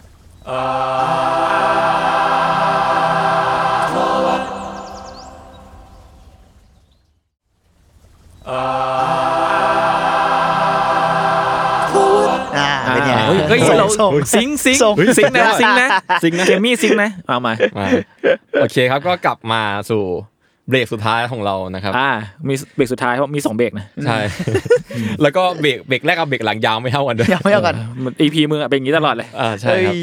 ก็เนี่ยอย่างที่พูดไปเมื่อกี้คือเราจะมาพูดถึงอาร์ตและอิทธิพลที่ส่งผลถึงส่งผลถึงงานของเขาเนาะ อืม อืม นอกจากเกมบุ๊กแฟนตาซีที่ดูคลาสสิกแต่แบบมีท่าทีที่แบบจะเกิดเส้นทางหลากหลายในตัวเลือกแล้วอย่างแบบซอ r เ e อรี่หรือว่าแบบเกมเทเบิลท็อปอย่าง Dungeon and Dragon ก็ตามซึ่งพวกเนี้ยจะมีแบบส่งผลต่อสไตล์ของเกมของเขาอยู่แล้วเนาะถ้า อืม เราได้ฟังเมื่อกี้ก็คืออ ยุโรปยุโรป ยุโรปแล้วก็มีตอนจบที่หลากหลาย อืม มีหลายตัวเลือกให้ให้เล่นเยอะ เพราะอย่างเช่น ให้ยกตัวอย่างอย่างเกมโซลหลายๆเกม หรือเอเดนริงก็ตามคือ บางเกมอ่ะพี่คือ ถ้าเราอยากได้ไอเทมเนี้ยเราต้องฝ่าคนเยอะๆไปสู้ใช่ไหม แต่เกมอย่างเงี้ยบางทีพี่เดินดีๆหาจุดอ้อมอ่ะพี่ไปแอบดอยไอเทมแล้วก็หนีออกมาได้นะทั้งๆที่พี่พี่เวลน้อยอ่ะ วิ่งไปเลย วิ่งไปเก็บ ใช่แค่พี่แค่หนีตายให้รอดอะไรอย่างเงี้ยเออนั่นแหละก็คือแบบเกมเนี้ยมีจุดจบและความเป็นไปได้เยอะมากๆเว้ยซึ่งก็เหมือนกับซอสเทอรี่แล้วก็ Dungeon and Dragon นั่นเอง แล้วก็เกมที่เปลี่ยนชีวิตของเขาเนาะอย่างเกมไอโคหรืออีโคเองก็ตาม ยังมีเกมอื่นๆอีกที่แบบส่งผลต่องานของเขาที่อยู่ในข้อมูลที่บอกไว้ก็คือมี Dragon Quest โอ้ ภาคแรกๆ คลา ตำ ส นาน สิก ตำ นะ นาน อ่า คลาสสิกนะ คลาสสิก ก็คือถ้าเกิดใครนึกภาพไม่ออกคือดอนเควสคือแบบผู้กล้าผจญภัยและโปลิงอะครับไอตัวแบบ อ่า สลามที่เรา สลาม คุ้นเคยกันนะ อ่า มันมา น่ารัก มันมาจากเกมนี้แหละ มาจากดอนเควสนี่แหละ แล้วก็อย่างเกมอย่างเอ่อ The Legend of Zelda อืมโซดาโซดา เออเออ เออก็ก็ก็เป็นคลาสสิกเกมเกมหนึ่ง แล้วก็แน่นอนว่ามี King King Field ด้วยเกมที่แบบหลายๆคนน่าจะไม่รู้จักในเวลาแต่เขารู้จักอยู่แล้ว ผมน่าจะไม่รู้จัก King Field ก็คือเกมที่เป็น OG ผมเล่าให้ฟังตอนแรกก็เป็นเกมแบบ อืมอืม ตะลุยเขาวงกตมรณะอันเอง อืม มาจากฟอร์มซอฟต์แวร์นั่นแหละ เกมเราเนี่ยครับ ก็มีเกมแบบเป็นแนวแฟนตาซีภาพสวยๆ แต่ว่าเนื้อหาเข้มๆ ลึกๆ อีกแล้วเนาะแต่ก็ยังมีความสดใสอยู่ดีๆเนาะผมก็เลยรู้สึกว่าอะไรกันที่แบบทำให้เขาเริ่มมีแบบมีกลิ่นความดาร์กเกิดขึ้นนะ อืม เพราะเมื่อกี้เมื่อกี้จะมีแค่แบบคิงฟิลเท่านั้นที่แบบจะเห็นพวกตัวร้ายพวกแบบสเกเลตันโครงกระดูกเล็กๆน้อยๆเท่านั้นแต่มันยังดูแบบไบรท์ๆอยู่ อืม เอ่อสิ่งที่มันไม่ใช่แฟนตาซีสายสว่างแล้ว ผมคิดว่ามันส่งอิทธิพลต่อเขาเนาะก็คือข้อมูลมังงะที่เขาเสพเว้ย อืม คือมังงะที่เขาเสพผมผมซึ่งผมเดานะว่าเขาคงได้อ่านตอนมหาลัยก็เรียนจบไปแล้วเพราะว่าเรื่องที่บ้านเรื่องอะไรเนาะซึ่งเรื่องที่เขาชอบก็คือเบอร์เซอร์ อ่ะ โห ไม่ไม่สงสัยหรอก โหอ๋อพอพอพูดเบอร์เซิร์กแล้วดาร์กโซกับอะไรแบบเมื่อกี้เราดูรูปดาร์กโซกับพวก เออเบอร์เซิร์ก มาก เออจริงด้วยว่ะ มากมากๆแล้วก็ เออเพิ่งนึกออก อย่างเอลเลนลิงคือเอลเลนลิงอ่ะเรา ไม่ใช่ จะเกี่ยว เพิ่งเห็น เกี่ยวข้องกับพวกนอสหน่อยนอสหน่อยตำนานนอสหน่อยหน่อยๆ อ่า มี พวกไวกิ้ง ลูน พ พ ว ว ก ก อะ อะไรไร เงี้ เงี้ ย ยแล้วก็จะมีแบบอาชีพเริ่มต้น พวกตระกูลโซเนี่ยมีให้เลือกอาชีพเริ่มต้น เยอะมาก เยอะมาก แล้วก็มีตัวหนึ่งที่เหมือนเหมือนเหยี่ยวขาวมาก คือใน เหมือน เบอร์เซอร์จะมีตัวละครชื่อเหยี่ยวขาวอยู่ และมีพาร์ทหนึ่งที่เป็นนักโทษ กรีฟิส Griffith ฟิส กีฟี ใช่ ซึ่งเป็นตัวแบบใส่มันจะเป็นใส่เหมือนแบบหมวกเหล็กอะหมวกเหล็กใหญ่ๆ แหลมแหลมๆปะ แหลมแหลม เฮ้ยเหี้ยโหเหมือนเบอร์เซิร์กเลยนี่ กลมๆ ใช่ใช่ เออ แต่ว่าแต่ว่าในในเอเนลิงจะไม่ได้เหมือนเป๊ะขนาดนั้นแต่ว่าแบบรูปร่างลักษณะจะคล้าย นึกถึง นึกถึงนึกถึนึกงถึง หรือว่าตัวที่ใช้ดาบใหญ่เองก็ ผม ตาม ไม่แปล อะ ก ไร ใจ เงี้ย เลย อ่ะมีแบบชุด เบอร์เซิร์กอะ ๆ ชุดแบบชุดเหมือนกัดอะไรเงี้ย อ่าหรือว่าทุกอย่างที่แบบดูสกปรกเหมือนเบอร์เซอร์ในเรื่องอะไร แล้วก็ เงี้ย มี ของไม่สะ อ่าน อาด แล้วแบบ เดือดอ่ะ เป็ เป็น น หัว อันนี้ทุกคนอ่านหมดแล้วครับเบอร์เซิร์ก น่าจะ ผม เคย อ่าผมอ่าน นอ่าน จวดได้อ่านไหม ผมอ่านอ่านเหมือนกัน เออโปโลกแม่งแบบเป็นการ์ตูนที่โปโลกยาวที่สุดที่กูเคยอ่านในในชีวิตแหละ เออแล้วกว่าจะเข้าเรื่อง และดาร์กมาก กู ใช่ แม่งโหภาคนั้นเดือดมาก สังเวย สังเวย โอเค ผ ใคร วาย เออ ใคร ช็อต ที่ สอ ยังไม่ได้ ช็อ ตามไปอ่านเบอร์เสือกันได้ครับ ถึงพาร์ทแค่โปโลคุณก็รู้สึกว่าสุดยอดมากแล้ว ไม่ต้องอ่านเพราะว่าตอนอ๋อเพราะว่าหลังๆมามันจะมีความแบบช้าออกช้าเพราะอาจารย์ด้วยมั้งอาจารย์เขาติด จานติดเกม ติดเกมติดเกม ติดเกม ไอ หรือ ดอล ติดรายการวะ ผมไม่ ติด ชัวร์ เขาบอกติดไอดอลมาสเตอร์ เขาเป็นสายนั้นแหละ เพราะว่า แล้ หน้าตาหลังๆ ตัวละครจะ โรลิ เะ ขึ้น โรลิขึ้นด้วย โรลิโมเอะขึ้นหลัง แต่ก็ต้องขอดิบอาจารย์ด้วยเพราะว่าอาจารย์ได้เสียชีวิตไปแล้ว ใช่ นะครับ ใช่ ครับ แล้วก็ในเอบบ๊ายาย เดนลิง ครับ อ่ะเหอาจารย์มือนมีคนไปเจอเป็นสุสานที่เขาดีดีเคทให้อาจารย์ด้วยมั้ง หรอ นิวละใช่ อืม เป็นแบบ อืม แต่ว่าอันนี้ไม่ได้ไม่ได้เขาเรียกว่าอะไรไม่ได้ถูกยืนยันจากฟอร์มซอฟต์แวร์นะว่า ๆอ่า ครับ มีหรือเปล่า ว่าว่าใช่ไหมแต่ว่าแต่ว่ามันมันแบบมีรูปร่างคล้ายกันมาก ใช่ไหม มันเหมือนมาก มาก จนแบบ อืม เป็นไปได้สูง อืม รู้จักข้อมูลนั่นแหละก็บอกว่าอาจารย์ชอบเบอร์เสืออีกก็เป็นไปได้ อืม นอกนั้นก็จะมีเรื่องที่เขาชอบนะก็จะมีเซนเซียมีโจโจบิซาร์ดเอเวนเจอร์ ผมรักโจโจ้ โจโจ แล้วก็ Stan หนึ่งในความมืดมิดสุดโต่งอีกเรื่องที่เขาแบบเล่าความชิบหายมนุษย์ที่ดีที่เขาชอบก็คือเดวิลแมน โอ้เดวิลแมน Devilman ก็เดือด เออเออ อืม ก็คือ ผมไม่เคยดูแฮะ ผม โอ้ ไม่ เด เคย วิ ดู ดแมนคือ เดือด เรียกว่า แต่ผมเคสยเห็ ป น อยไม่ได้เลย แต่ เดือด เรียกว่าเป็นแบบ มาก เป็นคนที่กลายเป็นปีศาจแล้วกันเนาะ อืม ใช่ใช่ ประมาณนั้น แล้วก็แต่ว่าเรื่องนี้จะได้เห็นความเบียดเบี้ยวของฝ่ายมนุษย์มากกว่าปีศาจซะอีกในเวลาต่อมา อืม ประมาณนั้น ก็นั่นแหละสิ่งเหล่านี้ที่พอเราเห็นภาคประตูนเหล่าเนี้ยมังงะเหล่านี้แล้วรู้สึกว่ากลินอายการดีไซน์ต่างๆนานาที่โผล่ไปในเกมของเขาอะ มันสะท้อนมาก ๆเลย อย่างเบอร์เซิร์กที่เมื่อกี้ก็รู้สึกว่าความดาร์กแฟนตาซีมันชัดเจนมากเนาะ อืมอืม คือใครที่เล่นเกมของเขาก็จะสัมผัสสิ่งเหล่านี้ได้ไม่มากก็น้อยเนาะรวมถึงนิยายที่เขาอ่านครับ ก็มีอิทธิพลอย่างมากเช่นกัน อันนี้ผมจะลองเล่าแบบรายชื่อนิยายที่เขาอ่านเอ้ยเอ้ยเป็นเป็นผู้เขียนแล้วกันนะ ซึ่งส่งผลต่อถึงตอนโตของเขาเนาะรายชื่อนักเขียนเหล่านี้ก็มีเช่นแบบเอ่อ J.R.R. Tolkien นะครับ ก็คืออ ม ก็คือคนผู้เขียนเอ่อ The Hobbit แล้วก็ The Lord of the อ๋อ Rings เนาะ ไม่รู้ อ่า จักเลย ไม่ค่อยได้ตาม แล้วก็ C.S. Lewis ก็คือ Chronicle of Narnia อือฮึ บรามสโตเกอร์ผู้กำเนิดไดคูล่า อ่า มี HP เลิฟคาร์ก็คือเจ้าเจ้า ไม่ พ่อ ต้องสงสัย คอสมิกเฮอร์เลอร์จำนวนมาก อืม แล้วก็ที่เราคุ้นๆเคยกันหน่อยก็คือจอร์ดอาร์อาร์มาตินครับ อืม ก็คือเกมออฟทรอน อืมแต่จะสังเกตได้ว่าเขาที่เขาชอบอ่านนิยายนิยายพวกนี้คือเป็นนิยายที่มีรอหรือแบบมีเนื้อเรื่องแน่นมากอะนะ ใช่ แฟนตาซีหมดเลยด้วย อืม เกือบหมดเลยด้วย ใช่ครับ มีมาเป็นเขาเรียกว่ามียูนิเวอร์ส อ่า มี เออ ยูนิเวอร์ส เออ ของมันจริง ใช่จริง ๆ ก็ยังมีมีอีกหลายชื่อนะ แต่ว่ามันเยอะมากผมกล่าวไว้ประมาณนี้แล้วกัน อ่ะโอเค แต่ว่าทั้งหมดทั้งปวงที่ผมอ่านแล้วดูชื่ออะมันเขาบอกว่าเขาเสพงานแนวนี้เยอะมากคือทุกอย่างจะเบสออนความแฟนตาซีบางงานมีความสยองขวัญหักบุมแทรกก็จริง แต่ก็ยังดูแฟนตาซีหรือว่ามีโลกของตัวเองอยู่ อืม คือเขาแบบบิวตัวเองมาค่อนข้างดีระดับหนึ่ง อืม ในเรื่องพวกเนี้ อืม คอนเซปต์อาร์ตคอนเซปต์เวิร์ของเขาค่อนข้างจะแน่น แล้วก็ยังมีหลายชื่อที่ผมไม่รู้จักนะแต่หลายท่านอาจจะรู้จักเช่นแบบ J.K. Chesterton อะไรเงี้ยลอยอเล็กซานเอ้ยลอยลอยอเล็กซานเดอร์นี่ผมก็ไม่ชัวร์ แล้วเนี่ยถามยศเลยยศรู้จักปะ อ่ะรู้จักปะ ไม่รู้จัก อ่าโอเค ชื่อเหมือนนักบอลเลย ข้าม ไม่ ไป ใช่ ข้ามโอเคงั้นข้ามไป ไป เลย นักบอลเนี่ยยศเมื่อกี้นักบอล โอเค เอาเล่นเอาเล่น ข้ามไปก่อน โอเค แต่สิ่งที่เขาดีไซน์นั้นนะครับไม่ได้ไม่ได้เบสในความแฟนตาซีจนแบบไม่มีความเป็นมนุษย์ขนาดนั้นนะเว้ยคือผมรู้สึกว่าเขาอะมีความเป็นจริงอยู่ในนั้นด้วย คือเสน่ห์เสน่ห์หนึ่งของงานเขานอกจากความคลุมเครือแล้วอะมันมีความคุ้นเคยอยู่ในนั้น เพราะว่าหลายๆครั้งครับสถาปัตยกรรมต่างๆที่เกิดขึ้นในเกมเนี่ยเขาได้รับอินสปายมาจากสถานที่จริงเว้ยโดยเฉพาะในยุในยุโรป อืม ตัวอย่างตัวอย่างเช่นเอ่ออานอลอนโดคือมันมันชื่ออย่างนี้ใช่ไหมจูนที่มันเป็นจุดทำเลศูนย์กลางในดาร์กโซอ่ะ อืมอืม เออเออคือโมเดลเนี้ยครับ เป็นรูปผสมระหว่างอาสนะวิหารในนิของมิลานครับในอิตาลีร่วมด้วยกับพระราชวัง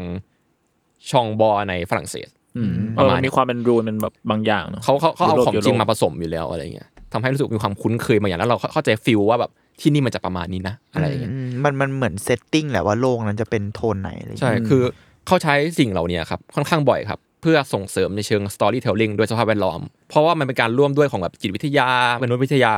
สังคมวิทยา แล้วก็แบบประวัติศาสตร์มนุษยชาติอะครับ เขาใช้สิ่งเหล่านี้ในการแบบสร้างองค์ประกอบในการดีไซน์อาร์ตของโลกของเขา คือในความเห็นของผมอะครับ คือต่อให้มันดูแฟนตาซีหลุดโลกไปแค่ไหนก็ตาม แต่พอมันมีสิ่งที่ใกล้เคียงกับความเป็นมนุษย์และสิ่งที่เราเคยพบเจออยู่สูงอะมันทำให้เรารีมายและเข้าใจและคาดเดาเหตุการณ์รวมทั้งมูดของสิ่งเหล่านั้นได้ง่ายขึ้น อืมอืม คือทั้งหมดเนี้ยผมว่ามันมาจากการที่เขาเรียนสังคมศาสตร์เว้ย อืม คือความรู้ที่เขามีมันก็ไม่ได้สูญเปล่าเลยประมาณนั้น คือเกมเนี้ยถ้าเกิดเราไปเจอฉากฉากหนึ่งอะเราจะรู้สึกว่าอ๋อไอ้ตรงเนี้ยแม่งต้องเป็นวิหารที่ดูชั่วร้ายหรือว่าดูวิหารที่แบบดูคริสต์มากเลยดูอะไรเลยมันดูแบบเล่าเรื่องทั้งที่เราแค่เดินแล้วมองฉากนั้นได้ไม่นานอะ อืม ผมว่าเป็นจุดเด่นของเกมเขาเหมือนกัน อืมอืมอืม นอกนอกจากนั้นครับเราก็พบว่าในส่วนของเกมดีไซน์เองอ่ะคุณมิยาสกินอกจากเรื่องภาพรวมเนื้อเรื่องไดอะล็อกแล้วอ่ะคือระบบของเกมแล้วอะเขามีส่วนรวมเยอะมากเว้ยคือเรียกว่าแทบจะฟูลคอนโทรลเลยก็ว่าได้ คือในข้อมูลบอกว่าแบบพวกไอเทมดีสคริปชันคำบรรยายไอเทมเลเวลดีไซน์คาแรคเตอร์หรือมอนเตอร์ดีไซน์เขาก็มีส่วนร่วมในสูงนี้สูงมากๆ โดยเขาแบบมักจะปรับปรุงและเปลี่ยนความเห็นกับผู้สร้างโดยอินอินกับคอนเซปต์ต่างๆที่วางไว้เนาะร่วมกับฟิโลโซฟีต่างๆที่วางไว้ด้วย อืม คือเขาวางฟิโลโซฟีของเกมอะมีแล้วก็มีคุณจุนเคยบอกว่าคุณจุนชอบมันติเพเยอร์แมคานิกแมคานิกของเกมนี้มากใช่ไหม ครับ ผมจะมาเล่าว่าเขามีแรงบันดาลใจมาจากอะไรไว้ย เอ้ย เก่งว่ะ คือ เชื่อมกัน เอเชียดีว่ะ เออ ชมกันเองขนาดนี้ คือเรื่องมันเกิดขึ้นที่ว่าวันหนึ่งเว้ยเขาได้ขับรถในวันที่หิมะตกหนักมากอะจนถนนมันสุดจะลื่นเลยเว้ยแล้วรถเขาอ่ะมันเริ่มลื่นถอยหลังลงอ่ะ แต่ว่าเขาได้รับการช่วยเหลือจากผู้คนแถวนั้น ที่ช่วยดันรถให้ให้ขึ้นเนินนะฮะแล้วก็คุณมิยาสกิเองก็ยังไม่หันที่จะได้ขอบคุณผู้คนเหล่านั้นเลย แล้วแต่ว่าพวกเขาก็จากไปจากจุดนั้นแล้วอะ อ๋อ มันแบบเป็นการช่วยเหลือจากใครก็ไม่รู้อะไรที่มา อ๋อ เขาก็เลยสงสัยกันมาว่าคนสุดท้ายที่มาเส้นทางเนี่ย อืม จะไปถึงที่หมายได้ยังไง เขาจะได้รับความช่วยเหลือจากความนิรนามที่ไม่ทันได้ได้ขอบคุณเหมือนเขาไหม อ๋อ เช็ดแค่ อะไรอย่างเงี้ย เท่นะความ อ๋อมัน พยายา มันติเขาเลยมีความแบบว่าไม่รู้ว่าใครช่วยเรา ใช่ เออไม่ แต่ มี ว่า ไม่มีแม้แต่ชื่ออะไรอย่างเงี้ย ใช่เขาเขาเลยพัฒนาระบบมัลติเพเยอร์โดยอิงจากเซนเนี่ยครับแบบการทิ้งสัญลักษณ์ทิ้งไว้ความช่วยเหลือคนอื่นอะไรอย่างเงี้ย ที่ไม่รู้ด้วยซ้ำว่า เป็นใคร เป็นเป็นใคร อืม คือใช้คำว่าอะไรดีวะ Silent Corporation เฮ้ยก็เท่ดีนะก็เบีย corporation ใช่ไหม ใช่ใช่ cooperation เป็นการช่วยเหลือแบบเงียบๆอะอะไรอย่างเงี้ยโอเค แล้วทำไมมึงตอบแทนโลกมนุษย์ด้วยการสร้างเกมยากๆแบบนี้วะ ให้มนุษย์ช่วยเหลือกันไง เออจริงๆแล้วเขามีความรักต่อโลกมนุษย์สูงจะตาย ไม่ไม่กูว่าเกมยาก อ่าเกมมันยากจริง มันยากพอตอนที่มึงตกหิมะนั่นแหละมันยากกว่านั้นอะ เป็นไปได้นะเขาอาจเขาอาจจะแค้นใจเรื่องกันก็ได้ เหมือ นะ นซออะมึงนึกออกปะเหมือนเหมือนซอ I want to play the game มึงทรงเดียวกันแหละ เขาแค่ดีใจที่ มึงไม่ได้ เขาช่ ช่ ว วย ย เหรอ คนหร พูดอก อย่างนี้ก็เมคเซนนะ เออนั่นน่ะตก เออ หิมะกูจะสร้างเกมให้ยากเข้าไว้ เออพวกคนผมว่าคนที่มาช่วยเขาแบบมาขู่ป่ะเอาเงินมาอีกเนี่ยกูเขาก็เลยแค้นแค้น อันนี้เป็นเรื่องแต่งนะ เรื่องแต่ง เรื่องแต่งนะครับเรื่องแต่งเรื่องแต่งนะครับอย่าเชื่อพวกผมนะครับ อันนี้ ดาร์กโซของจริงก็เมื่อกี้แห ดั ละ กโซดักโซเมื่อกี้ โอเค งั้นกลับมาอยู่ถึงยุคปัจจุบันบ้างที่แบบกระแสเอเดอร์ลิงมันทะลุทะลวงมากๆเลยเนาะ อืม คือแม่งได้คะแนนรีวิวเยอะมากจนแบบพูดได้หมดอ่ะ คือถ้าเกิดผมพูดถึงคะแนนที่รีวิวที่สื่อให้มาเนี่ยคือพูดแบบหลายทีอ่ะ อืม เรียกว่าแบบมันโด่งดังเกมทับเกมโซอื่นๆเลยอย่างที่ผมพูดว่ายอดสตรีมมันสูงมากอะ อืม เกมนี้ก็มีแปลไทยด้วย ใครที่ไม่ถนัดอังกฤษก็เอนจอยลองเล่นกันได้ เออผมว่าอ่ะอ่ะเอาทีกันต่อ เปล่าแต่แค่บอกว่ามันอะไรมันมันแปลดีแค่นั้นเอง คือผมจะบอกว่าเอลเดนลิงมันมันมีความแตกต่างจากโซที่ผ่านมา เพราะว่ามันเป็นโอเพน o ว l d คอมพิวต์ลี่โอเพน o ว l d โอเพน o ว l d คือ พี่จะเดินไปไหนก็ได้ อืม อยากทำอะไรก็ทำอะไรเงี้ยแต่ว่าที่ผ่านมามันเหมือน มันมีกฎวางไว้ มันมีแมป มั วาน ง ต้องผ่าน ไว้ ด่านพี่ มันเป็นแบบ อ๋อ ตะลุยด่าน อ๋อโอ เป็น เค แต่เป็น โอค ด่านที่กว้างแหละเนื้อออกไหมว่าเอออันนี้แต่ว่ามันมันก็จะเรียงไว้ประมาณหนึ่งว่า อันนี้คือหนึ่งถึงสิบ อ่าฮะอ่าฮะ แต่ว่าภาคเนี้ยเอลเดนลิงมันคือ เราเริ่มยังไงก็ได้จบยังไงก็ได้อะไรอย่างงี้ เอ ป่ะ อหรือสมมติว่าภาคเก่าๆเฮียสู้ไม่ได้ทำไงเราก็ต้องพยายามไม่สู้ให้ได้ แต่ภาคเนี้ยคือสู้ไม่ได้ก็ไปฟาร์ม อ๋อ เทรดเท่าไหร่ได้ เทรดเท่าไห มีความจริง แล้วก็มีความจริงได้ มีความจริงได้ แต่ว่าความจริงอีกฝั่งหนึ่งก็ยากเหมือนกันอ่ะ อืมแล้วก็กลายกลายเป็นว่ามันทำให้เจอร์นี่ของเราหรือว่าเพื่อนเราอ่ะแม่งไม่ไม่เหมือนกันเลยด้วยซ้ำเนี่ย อ่าฮะอ่าฮะ เราว่าอ่ะด้วยการด้วยการอ่ะความที่แบบอ่ะมันไม่มีระดับความยากเดียว แม่งทำให้น่ะ experience เราแม่งเหมือนกัน แต่ว่าแค่ต่างที่ว่าเราจะไปไหนก่อน อืม แล้วความลับมันเยอะมากเยอะแบบ มึงจะมึงจะเยอะไปไหนวะแล้วแล้วเกมมันใหญ่มากแบบผมอะลงไปใต้ดินแล้วก็แบบงงว่าทำไมโลกใต้ดินมันใหญ่ขนาดนี้ใหญ่แบบ อืม เชี่ยนี่เพย์สี่จริงปะเนี่ยอะไรเงี้ยเพราะผมเล่นในเพย์สี่ อืม เออ ซึ่งจริง ๆเขาวางคำพูดว่าเป็นแนว Open Field นะ ไม่ใช่ Open World อืม ก็คือมันจะแตกต่างกันคือ Open World จริงๆมัน มันคือไปได้หมดใช่ไหม อืม แต่ Open Field ก็อย่างที่รู้ว่ามันจะเป็นแมปที่ใหญ่แต่มันต่อกันหลายๆอัน ก็คือบางจุดอาจจะยังไปไม่ได้ คือมึงต้องข้ามด่านนี้ไปให้ได้ เช่นบาง ก่อน บางจุดคุณอาจจะต้องหาหากุญแจมาเปิดหรือ หรือแก้บางบางด่านได้ถึงจะไปจุดนี้ได้ อ่ะมัน แต่ ก็จะมีนิดๆหน่อยๆแหละ นิดๆหน่อยๆแต่ก็จะมีโซนที่คุณเตะเตะได้เยอะอยู่ดี อืม ประมาณนั้น ซึ่งคิดว่าก็เป็นระบบที่ก็เป็นมิตรกับผู้เล่นโซหน้าใหม่เหมือนกันนะ เออผมว่ามันเฟรนลี่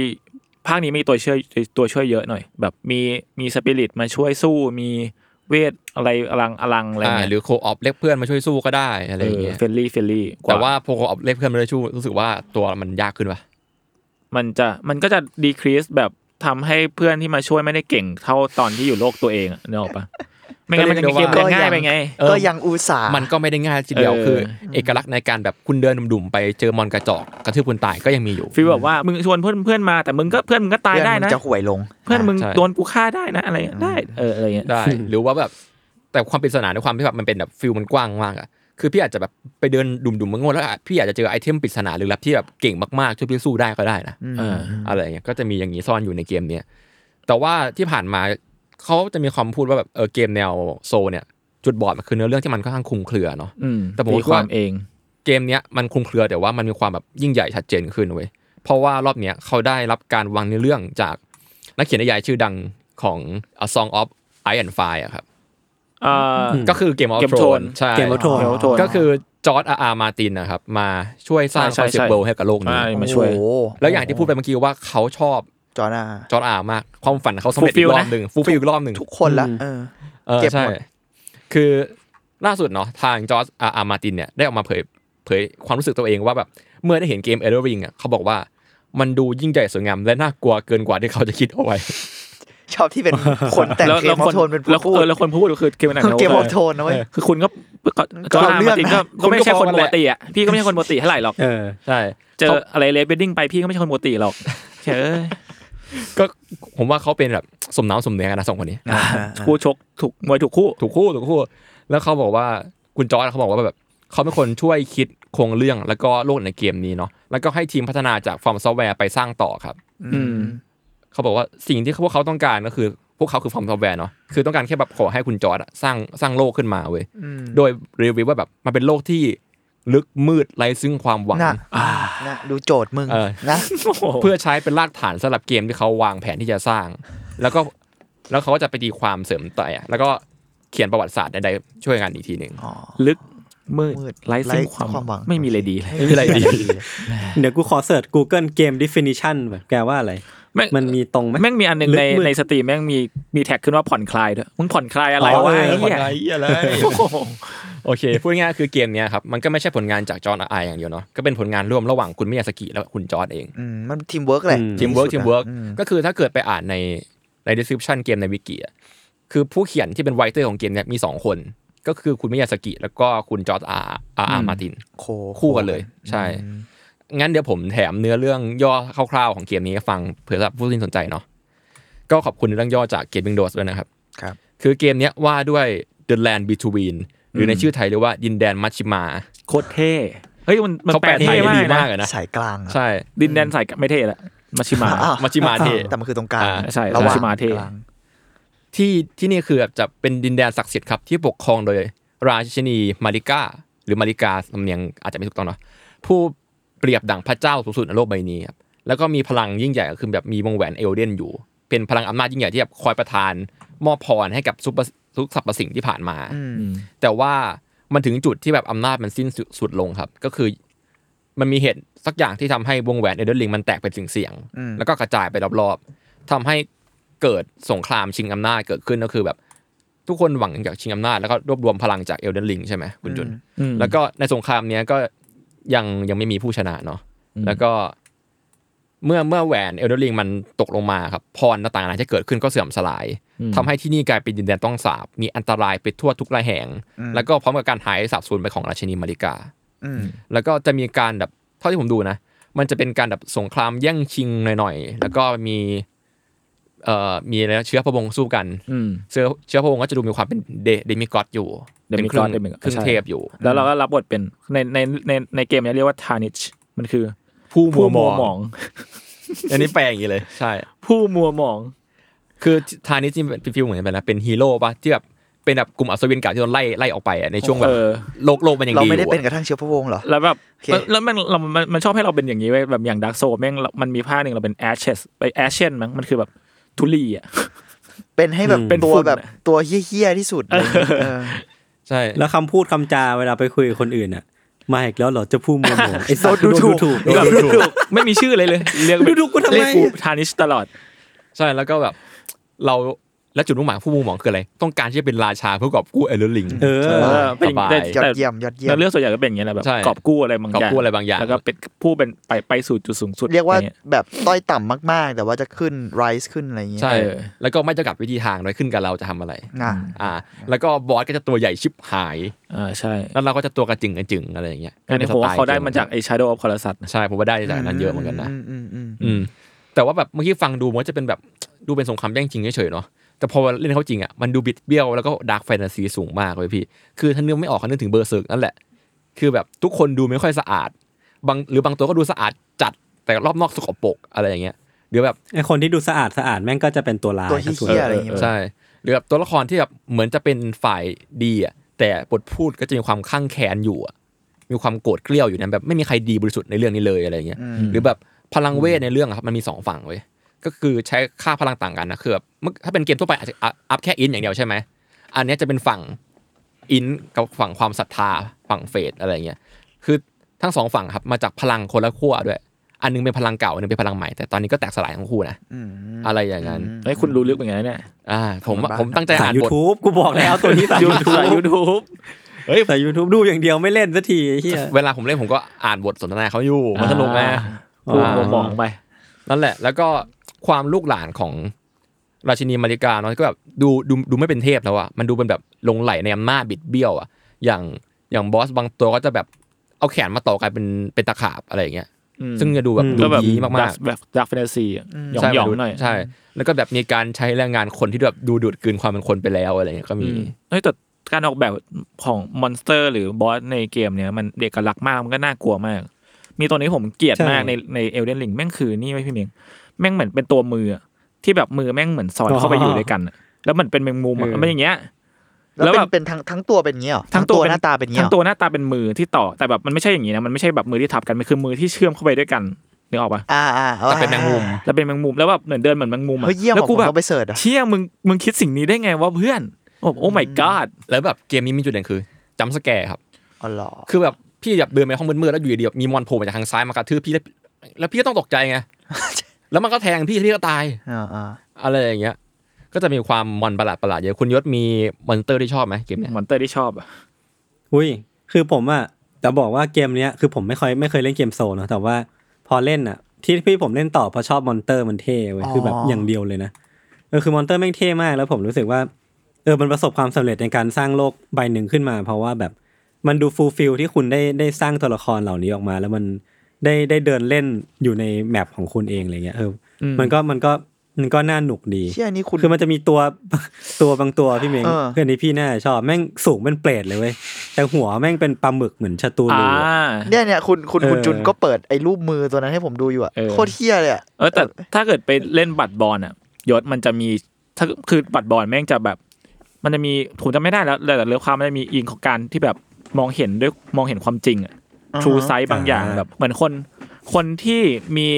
ความสามารถถึงเท่านั้นถึงจะเห็นแบบสิ่งมีชีวิตแบบลี้ลับ อ๋ อ่ะ ออ่าอ่าอ่า เออ เชี่ย แล้วไอ้ โโห บัตรบอล โคตเฟครา อะ ฟเลย บัตรบอลแม่งคือเป็นอย่างนั้นไปมันจะมีแบบไอเทมที่ทำให้เราเห็นทูไซส์สูงขึ้น ม ถ้าสูงขึ้นเท่าถึงจุดอ่ะแม่งจะเห็นชัตุรูเกาะอยู่บนปราสาทอะไรเงี้ย เชี่ย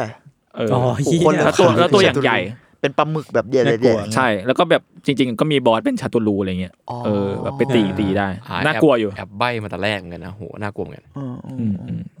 โอเค เออนั่นแหละนั่นแหละก็กลับมาที่เรื่องเดิมคือ ผมว่าคาแรคเตอร์ดีไซน์เกมนี้แม่งคือแบบเดอะเบส เดอะเบสเดอะเบส ต้องไปต้องไปหาดู แปลว่าเส หน่ น่ อย ห์ที่มึงที่มึงแบบเลือกเล่นเกมนี้ส่วนส่วนใหญ่ ๆ ก็คือคาแรคเตอร์เลยใช่ไหมของของมอนสเตอร์หรือว่าของตัวไหน ใช่ คือมันมันน่าตื่นเต้นเวลาเราไปเจอตัวใหม่ๆว่ะพี่แบบ อืมอืม มันมีหลากหลายรูปแบบมันไม่ใช่ไม่ใช่แค่คนไม่ใช่แค่อัศวินอะไรเงี้ยคืออัศวินนี่ถือว่าน้อยมากเลย คือแม่งจะแบบเป็นตัวแปลกๆที่เราเจออย่างเช่น นักเวทหรือว่าเป็นแบบตัวผลึกแก้วหรือว่าเป็นมังกรมังกรที่แบบพ่นลาวา อืม า หรือว่าเป็นตัวอะไรก็ไม่รู้ที่เราดูไม่ออกเลยซ้ำอะเป็นรูปปั้นรูปปั้นหมาที่กระโดดทับอย่างเดียวไม่ทำอะไรเลย เชี่ย เอ้ยยศ แม่งก็ ล่าสุดผมไปเจอนี่ ากลัวยู่ เว้ยแบบเป็นหอยทากที่ที่เป็นงูอะ อ๋อ แบบ เออกูเจอ ไเหี้ยแล้ว มึง ฟัง เก่ง แต่ละอ สั ย่า ต ง ว์ อะไร แบบ แมงมุม ทำ มือที่เป็น ทำร้ายความรู้สึกคนเล่น เอ ด้วย อ หอย แบบ ทาก เป็น ที่ หอย เป็นงู ใจ เป็นเป็นงูเป็นหัวงูออกมาแล้วก็แบบเหมือนมีตายื่นออกมาแล้วก็มีหอยเป็นมีแบบ เปลือก มี ทาก เปลือก เนี่สยเนลข้างหลังอะแบบ ใช่ คือตอนแรกมันหลอกให้เราคิดว่าเป็นหอยทากเว้ย ปรากฏว่าอ้าวแม่งยืดคอมา แล้วแบบแม่งก็กัดเราแบบ แล้วแค่คื ไอ้ ออย่าง เหี้ยเดียว อะไรวะเนี่ย เกม เออ เกมเนี้ยจะมี ใช่ จะมีช็อต ผมว่า เซอร์ไพมัรน ส์เยอะ สนุกอ่ะ คือแบบเวลาเล่นตายก็จริงนะ แต่ผมจะรู้สึกว่าเชี่ยแม่ง เราได้เจอตัวนั้น ท้าทายะคือแม่งแบบ เจอตัวใหม่ เออ แล้วแม่งแบบได้เจอมอนเตอร์เท่ๆ อะไรเงี้ย ผมผมรู้สึกว่าเออ มันมันสนุกตรงนี้แหละ อย่างเช่นแบบตัวรูปปั้นสุสานตัวหนึ่งครับมันหน้าหน้าตาเหมือนเหมือนเป็นรูปปั้นแบบหินหมาปกติอะ อืม แต่ว่าถ้าปกติเราคิดว่าอ๋อมันต้องวิ่งไปเป็นหมามาสู้เรา ไม่มันลอยขึ้น เออก ลางฟ้าแล้วมันหยิบดาบมาแล้วแทงเรา ใช่ รัวๆๆๆจากไหนก็ไม่ งง รู้ ว่า อะ แบบเอ้า คือคือมึงไม่ขยับขาเลยเหรอ คือมึงลอยขึ้นได้แบบ แล้ว ดื้อๆ แล้วแม่งหลอน เยเร มากเว้ยจังหวะที่มันพุ่งหรือแบบไดนามิกอะไรที่มันดีไซน์มาเนาะ เออเออ ถ้าวิ่งเมงไปดูมันจะแบบเวลาทุกครั้งที่เราตายมันจะมีตัวซอสสีแดงใหญ่ๆแปะของเนี่ยยูได you are dead แล้วกูตายกูก็รู้แล้ว ใน ว่ากู ที่ลำ ตา บาย กไงเราต้องกลับไปเก็บโซตรงนั้นน่ะ อืม โคตรแย่ อืม แล้วก็เกมเนี้ยสำหรับผมนะบอสของเกมนี้แท้จริงคือนก อ๋อฟันฟันไม่โดน นก คือนกนกนกมันชั่วมา โห ก ดชิบหาย คือพี่เป็นคิดสภาพนะ เป็นเกมเนี้ย สัตว์บางสัตว์อะแม่งกลืกลืนมากเว้ย อืม คือแบบบางทีพี่จะเห็นนกอยู่บนต้นไม้แล้วต้นไม้มันเนียนมากอะเราไม่เห็นมันอะจนกว่า อ่า เราจะกดปุ่มเสิร์ชหาหาศัตรูอะ มันเป็นกับดัก ใช่ แล้วแบบมันอยู่นิ่งๆอะไม่ขยับเลย แล้วก็นกอะอยู่ไม่รู้นกหน้าตาเหมือนนกอินทรีอะครับ แต่ว่าขาขามีดาบพันอยู่ทั้งสองข้าง แล้วมันก็บินพุ่งมาใส่เราโดยที่เราไม่รู้ตัวอะไรเงี้ย แล้วก็ฆ่าเราแบบงงๆ from nowhere อะไรอย่างเงี้ย อืม แล้วก็เราก็จะตายตรงนั้น แล้วบางทีเรากลับไปเก็บของตรงนั้น แล้วก็ตายที่เดิมอะไรอย่างเงี้ย เศร้า ก็จะมีจังหวะอย่างนั้นอยู่ หรือแบบจะมีช็อตเซอร์ไพรส์เช่น บางอย่างมันเหมือนเป็นแค่ของประกอบฉากครับ เช่นแบบเป็นศพคนตายห้อยอยู่อย่างเงี้ย แต่พี่เดินผ่านอยู่ดีศพแม่งกระดิกได้แล้วตกลงมาใส่แล้วไล่ฆ่าพี่อะไรอย่างเงี้ย ทำสแกน จำสแกนเยอะครับ มันมีความสยองขวัญในเกมนี้อยู่ ถือเป็นเอกลักษณ์หนึ่งของเกมนี้เหมือนกัน เรากลับมาเมาเรื่องอื่นบ้าง เออ คือตอนเนี้ยครับผมเห็นบทบทสัมภาษณ์ต่างๆนานาเนาะ จากต่างประเทศแล้วก็จากการที่ประสบกับเกมของคุณมิยาสกิไปแล้วนะ พบว่าเขาไม่ชอบเล่าเรื่องตรงๆ ปล่อยให้คนหาเบาะแสจากบทพูดต่างๆ เองขึ้นมาครับ ต้องตีความมันเองอ่ะพวกคุณรู้สึกยังไงกับแบบความกำกวมความไม่ชัดเจนเนี่ย คือมันมอง เฉยๆว่ะผมมี YouTube อ่ะ อ่ะไม่ใช่อย่างนั้น ไม่ใช่อย่างนั้น สิ คือมันมันมองได้หลายทางเนาะคือแบบในงานศิลปะอ่ะมันไม่จำกัดแค่เกมหรือนิยายไงมันมีความ มีเขา โอเค มันเล่นกับความกำกวมไม่อยู่ อ่าเออดิผมอะรู้สึกว่ามันโอเคนะหมายถึงว่ามันก็ก็ก็จริงแหละมันก็จะยากแหละ แต่ว่าเพราะถ้าเกิดเราปฏิบัติต่อเองได้อะมันก็จะสนุกดี อืม ผมรู้สึกว่ากลิ่น ผม กลิ่นเนี้ยมันเกิดขึ้นในงานศิลปะเยอะเว้ยหมายความว่าความต้องตีความเองอะอ่ะ อืม ต่อเลยคุณยศ คือ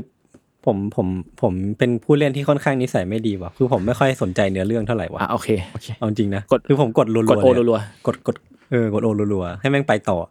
คือผมแค่อยากเจอมอนเตอร์ใหม่ๆแค่นั้น เฮียทุเรศ อ่ะแต่ อะ มันก็ดูสนใจหมายถึงว่าคาแรคเตอร์ดีไซน์ของพวกมอนส เอ เตอ อ ร์ ผมผมชอบมากเลยว่ะผมรักมากเลยเกมนี้ เออ ผมว่าความคลุมเครือมันก็พี่ว่ามันอะฟังแล้วมันเหมือนแบบนิยายอ่ะมันเหมือนวรรณกรรมหรือหนัง อืม หรืออะไรบางอย่าง เท่าที่ฟังคุณมันก็เหมือนดู มันก็มีอิทธิพลจากพวกนั้นแน่นอนอยู่แล้ว ก็เลยรู้สึกว่าเออนอก อ๋ จาก อ เลเยอร์ของเกมเองมันก็มีความว่า การเล่าเรื่องคลุมเครือมันมันมีมันอิงกับเอกลักษณ์แบบนั้นมั้ง อืมคือมันก็จะมีแบบคำวิจารณ์บางอย่างที่บ่นว่าเกมนี้มันคลุมเครือเนอะแต่ว่าสุดท้ายอะความขาดขาดเกินเกินๆที่ผมสัมผัสได้อะมันกลับกลายเป็นเสน่ห์ของเกมพวกนี้แหละมั้ง ๆอืม อืมอืม คือแบบความความไม่เพอร์เฟกอ่ะ คืออย่างอย่างล่าสุดอ่ะเกม Elden Ring อะครับ ก็โดนติ่งเรื่อง UX มาจากชาวพัฒนาเกมท่านหนึ่งเหมือนกัน อืม จนมันเกิดดราม่าขึ้นเลยนะ ซึ่งผมก็รู้สึกว่า เพราะว่า UX มันยากไง เกมนี้มันเลยรู้สึกว่ามันดูมีเสน่ห์ อืม ผมว่าเขาตั้งใจให้มันยาก ใช่ ในความ ใช่ คิดผมนะ UX UI อะ แล้วก็หรือว่าเรื่องเนื้อเรื่องเองก็ตามที่แบบ มันหาครูไม่ได้อ่ะ มันไม่มีอะไรมาแบบแนะนำผู้เล่นอะไรอย่างเงี้ย อืมอืม มันมันยิ่งดูเป็นนิยายมากขึ้นหรอมั้งที่เราแบบ อืม จะสัมผัสเนื้อเรื่องด้วยตัวเองแล้วแล้วไม่เหมือนกันสักคน หรือเปล่า เออเราว่ามัน อะไร อาจ เงี้ จะ ย มีกลิ่นแบบนั้นหรือเปล่า หรือจริงๆมิสกิบอกอ๋อ ก็แค่อยากให้มันยากอ่ะ อืม ก็ได้ ก็ได้ ก็ได้ ก็ได้ อันนี้ ตกเขาขแล้ก็ อง ว ไม่ แต่ แปล ค ก น ก็ไม่ดูจากคนคนคนนี้ก็ไม่ค่อยแปลกอะไหร อืม สุดท้ายนี้ครับก็ใครมีอุปกรณ์และทุนทรัพย์ถึงเนาะผมอยากให้คุณลองเสพอาร์ตอาร์ตของเกมนี้แล้วก็ความยากของเกมนี้แล้วกัน เรียกว่า เออ ความยากทั้งการออกแบบว่าแบบมันดีไซน์ยังไงวะคุณภาพออฟไลน์ยังไงทำให้เราอยากเล่นต่อได้ยังไง อืม ยากยังไงทำให้เราแบบอยากไปถามเพื่อนนะว่าทำยังไงถึงจะผ่าน หรือว่าความสวยงามซับซ้อนของโลกจินตนาการของจอร์ดอาร์อาร์มาร์ตินที่ร่วมกันกับคุณมิยาสกิเนาะ อืม คือมันไม่ใช่แค่แฟนตาซีสดใส แต่มันโหดร้ายไม่แพ้โลกความจริงครับ ก็คิดว่าถ้าคุณชอบการเล่นเกมแล้วก็ชอบความแฟนตาซีก็อยากให้ลองกันสักครั้งหนึ่งเปิดใจกันก่อนเนาะหรือว่าใครที่อยากสัมผัสความคลาสสิกต่างๆของเกมโซลก็ไปลองเกมอื่นก็ได้ไม่ว่ากัน เกมนี้มีในที่ไหนบ้างนะคุณจุน อ่าชงอีกแล้ว เก่งจริงเลยเชียว ก็ปีเพย์สี่เพย์ห้าครับ แล้วก็นั่น Xbox อะไรพวกนี้ก็มีนะ แล้วก็ PC ครับ ทั่ว ก็ ไป ก็เห็นไหมครับ เราก็ขายเกมได้ครับสปอนเซอร์ก็เขาได้เหมือนกัน เก่ง โซ มาก นี่ เก่งมา โซ ก นี่ Sony แต่มันตะ คุณลุงคนนั้นแหละ ตอนนี้เราเราบ่นถึงลุงเขาเยอะมากเลยเขาจะจ้าง ได้เปลี่ยนคนแล้วเปลี่ยนคนแล้วมั้ง เปลี่ยนคนแล้ว เปลี่ยนคนแล้วมั้ง เออเออเออ ก็สุดท้ายลุงก็เข้าใจไงว่าเกมมันดีไง ใช่ ผมก็ใช้เพย์สี่เล่นครับเรื่องเพย์สี่ก็เล่นได้ดีอยู่นะครับนี่ครับ เออผมก็ใช้เพ ครั ซี บผมไม่ต้องรอเพย์ห้าก็ได้ครับโอเคครับโอเคงั้นเราก็มาร่วมพิสูจน์กันได้ว่าความยากนั้นจะมอบความสุขให้ได้จริงหรือเปล่า เช็ดแค่ ให้เหมือนกับที่คุณ ไม่นะ อ้าว โอเค อ่าจบ เขาเขาเชื่อมั่นอย่างนั้นนะแต่จริงไม่จริงก็ไปพิสูจน์กันเองแล้วกันครับ ครับ อืม ก็สวัสดีครับ เจอกันใหม่ครับ ครับ ประมาณนี้ สนุกมากค ป รับ ระมาณนี้ครับ สู้ๆครับทุกคนขอให้ผ่านบอร์ดไปอย่างสวยงามครับ มีใครใครเล่นเกม ครับ ก็ ผม มาคุยกันได้นะ ผม ค มี รับ ผมมียศมีเอทีเคเล่นอะไรเงี้ยครับ ครับหรือว่าใครอยากจะเสนอเรื่องราวของเกมต่างๆนานาของคุณมิยาสกิก็มาเล่าเมาส์กันได้ คือเรื่องราวของคนนี้มันเยอะมากอ่ะคือ นี่คือผมพูดแค่เกมครึ่งอ่ะมันยังยาวขนาดนี้เลย อืม ยังไม่นับเกมโซนอื่นอีกก็ไว้เจอกันโอกาสหน้าครับ ครับ ก็ติดตามฟังอาทวดได้ทุกวันพฤหัสครับ ทุกช่องทางของสมัครบัตรแคร์ครับผมสำหรับวันนี้พวกผม 4 คนครับ ผมลาไปก่อนครับสวัสดีครับ สวัสดีครับ สวัสดีครับ เออ